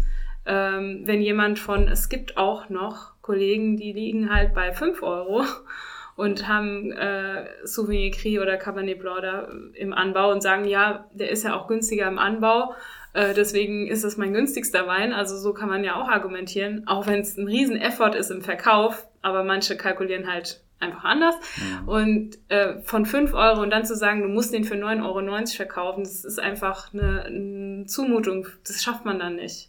Und ich finde es halt wichtig, dass wir für alle ein Anknüpfungspunkt sind, um dann gemeinsam in die Entwicklung zu gehen und Mut zu machen, preislich auch einen guten Preis zu nehmen. Aber Hm. es ist, wie gesagt, es ist ja eine offene Bewegung, also es können konventionelle ähm, äh, Weingüter mitmachen, die sehr, sehr günstig auf, von der Produktion aufgestellt sind.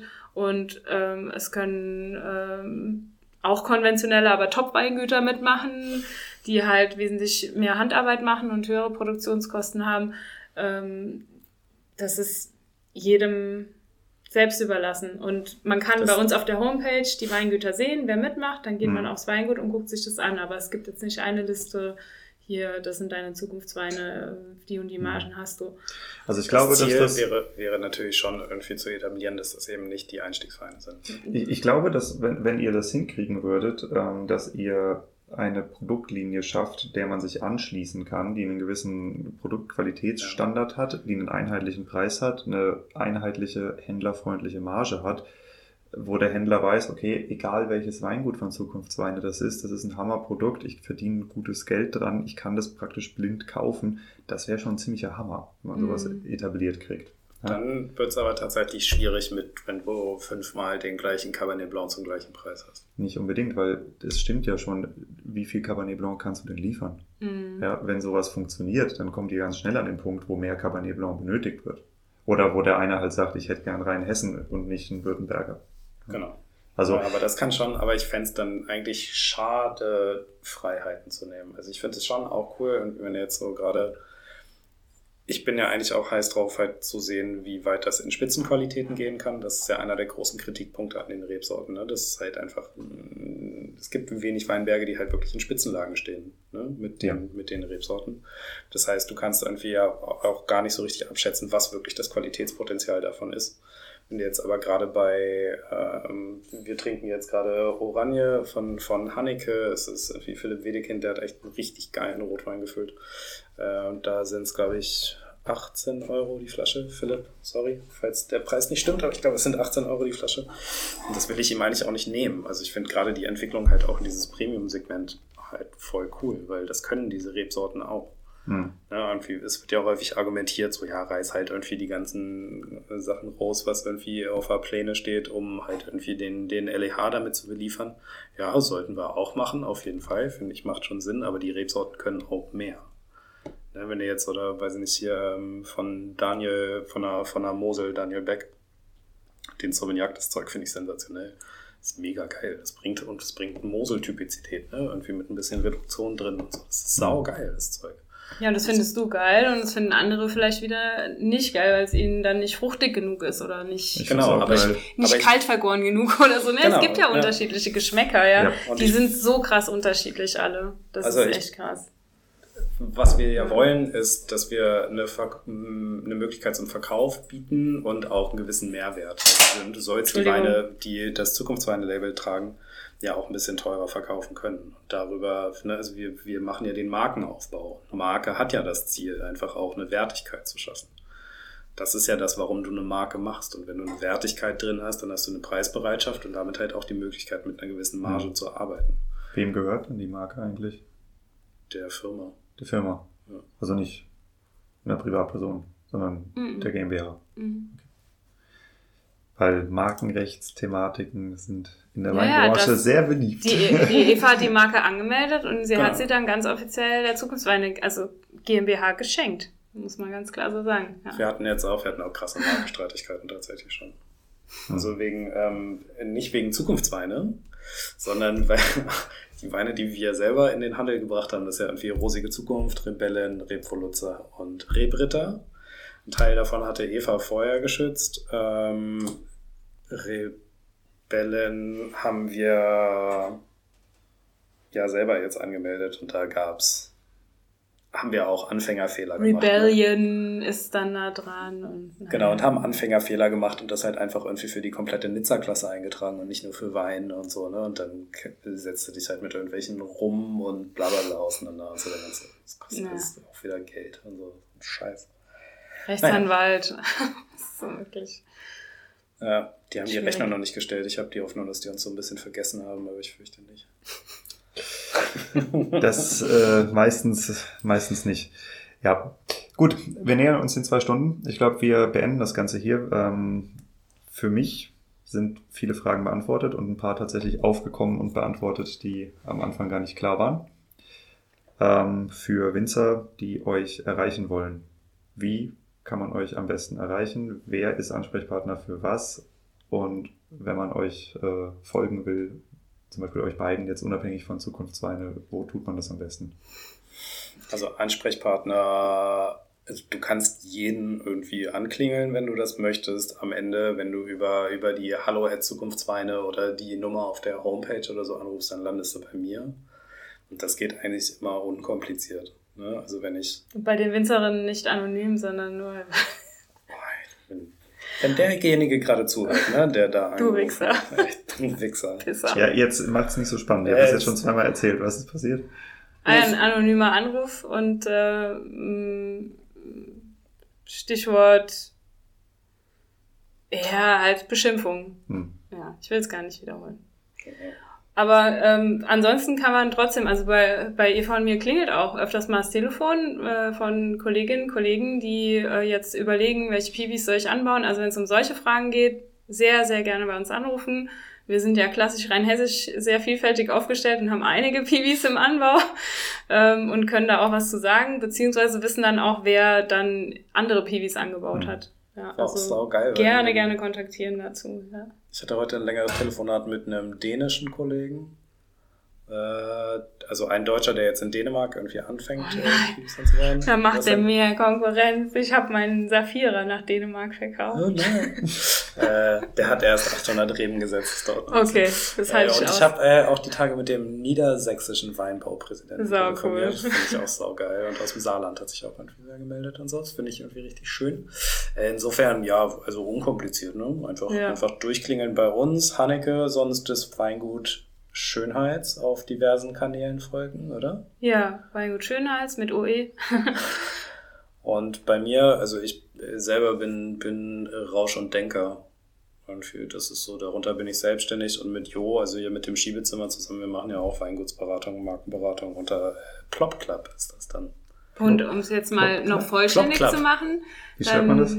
Wie, wie Plop und Club. P-L-O-P-P. D-P-L-O-P, C-L-U-B. Aha. Schau ich mir nachher mal an. Ja, du wolltest noch was sagen. Ja, eigentlich müssten wir jetzt die ganzen 18 Weingüter noch nennen, aber die haben wir Ja. jetzt nicht auf dem Schirm. Aber von den Gründerinnen und Doch. Gründern, was Aber kannst du sie? Nee, am Ende vergesse ich einen. Also ja, genau, dann ist es doof. Ne? Soll ich kurz pausieren? Nee, alles gut. Ja, doch. Pausier doch mal. Dann weil ich habe es hier auch noch so ein bisschen stehen. Eigentlich ist ja, es natürlich ganz. Cool. Es ist, es ist halt eine absolute Zeitaufnahme, weil sobald das Ding ausgestrahlt ist, sind es hoffentlich mehr. Aber ja. Dann weiß man, so, ich habe die Liste jetzt einfach mal kurz rausgekramt, dann, dann haben wir es. Und zwar äh, sind die ganzen Betriebe, falls ihr es einfach mal wissen wollt, irgendwie wen kennt, anrufen möchtet. Äh, das Weingut Eva Vollmer, das Weingut Schönheiz natürlich. Äh, Weingut Kronhof, also Andreas Hattemer. Äh, Weingut Eppelmann, dann das Weingut Wedekind, das Bio-Weingut äh, Beck-Winter von der Mosel. Weingut Wohlgemut Schnür sind mit dabei. Thios Wein und Gut, also Achim Detweiler. Das Weingut Bischmann, das Weingut äh, Vasa im Doppelstück ist ab nächste Woche dabei. Ich hoffe, es ist okay, dass ich das sage, Yannick. Äh, das Weingut Rote, äh, Wein- und Sektgut Wilhelmshof, Weingut Andreas Dilger, Weingut Meier mit AI aus Baden-Baden, äh, Weingut Singer Bader, Weingut Honelt und das Wein- und Obstgut Haug von, äh, aus Lindau am Bodensee. Außerdem ist noch bei den Mitgründerinnen dabei die Petra Peres und mein Mann, der Christoph Hoseus Schönheits, der Winzerinnenmann. Und das Schiebezimmer haben wir jetzt alle. Und Angus. Und Angus. Our genau. best. Genau, ja. äh, Angus, der Quoten-Australier, genau. Der ist, äh, er hat die ganze Idee mitentwickelt äh, bei, bei Eva und war zwischenzeitlich woanders und ist jetzt wieder da. Und äh, Weinbauregionen sind jetzt Rheinhessen, Mosel, Franken, Pfalz, Baden, Württemberg. Wozu weißt du das aus dem Kopf? Lindau am Bodensee? Bodensee? Nee. Ich wollte es nachschlagen. Ich bin immer ganz, ganz, ganz schlecht mit Baden und Württemberg. Also ich, ich werde aus diesen Bundesländern oft oder Weinbaugebieten oft rausgedisst, weil ich den Leuten immer erzähle, sie sind Schwaben, dann sind sie keine Schwaben und so. Seitdem bin ich sehr vorsichtig da unten. Ich habe keine Ahnung, was mhm. wohin gehört. Und ähm, ja, eine Frage, die sich mir jetzt noch stellt. Wie sieht es denn aus mit Nicht-Winzern? Kann man bei euch Mitglied werden als Nicht-Winzer? Sei man jetzt Händler, sei man Sommelier, sei man begeisterter Weinpodcaster, was auch immer. äh, haben wir noch keine kluge Lösung für gefunden, wie wir das machen? Ja sagen. Ja, kann man bestimmt. Ja, finden wir eine Lösung. Sehr gut. Klingt auf jeden Fall klüger als das, die Alternative. Vielen Dank für eure Zeit. Sehr, sehr gerne. Ähm, für die Leute, die hier zugehört haben und Interesse entwickelt, ähm, wie gesagt, ihr könnt euch gerne bei denen melden, zukunftsweine.de. Dort findet man alle wesentlichen Informationen. Und ich würde sagen, wir unterhalten uns jetzt off Record noch ein bisschen über so ein paar andere Sachen, die man vielleicht zusammen machen kann. Und damit vielen Dank. Und dir, lieber Zuhörer, liebe Zuhörerin, wenn dir das Interview gefallen hat, dann sei doch so gut und teile es mit einem Freund oder einer Freundin. Mir hat es gefallen. Ich werde es teilen. Prost.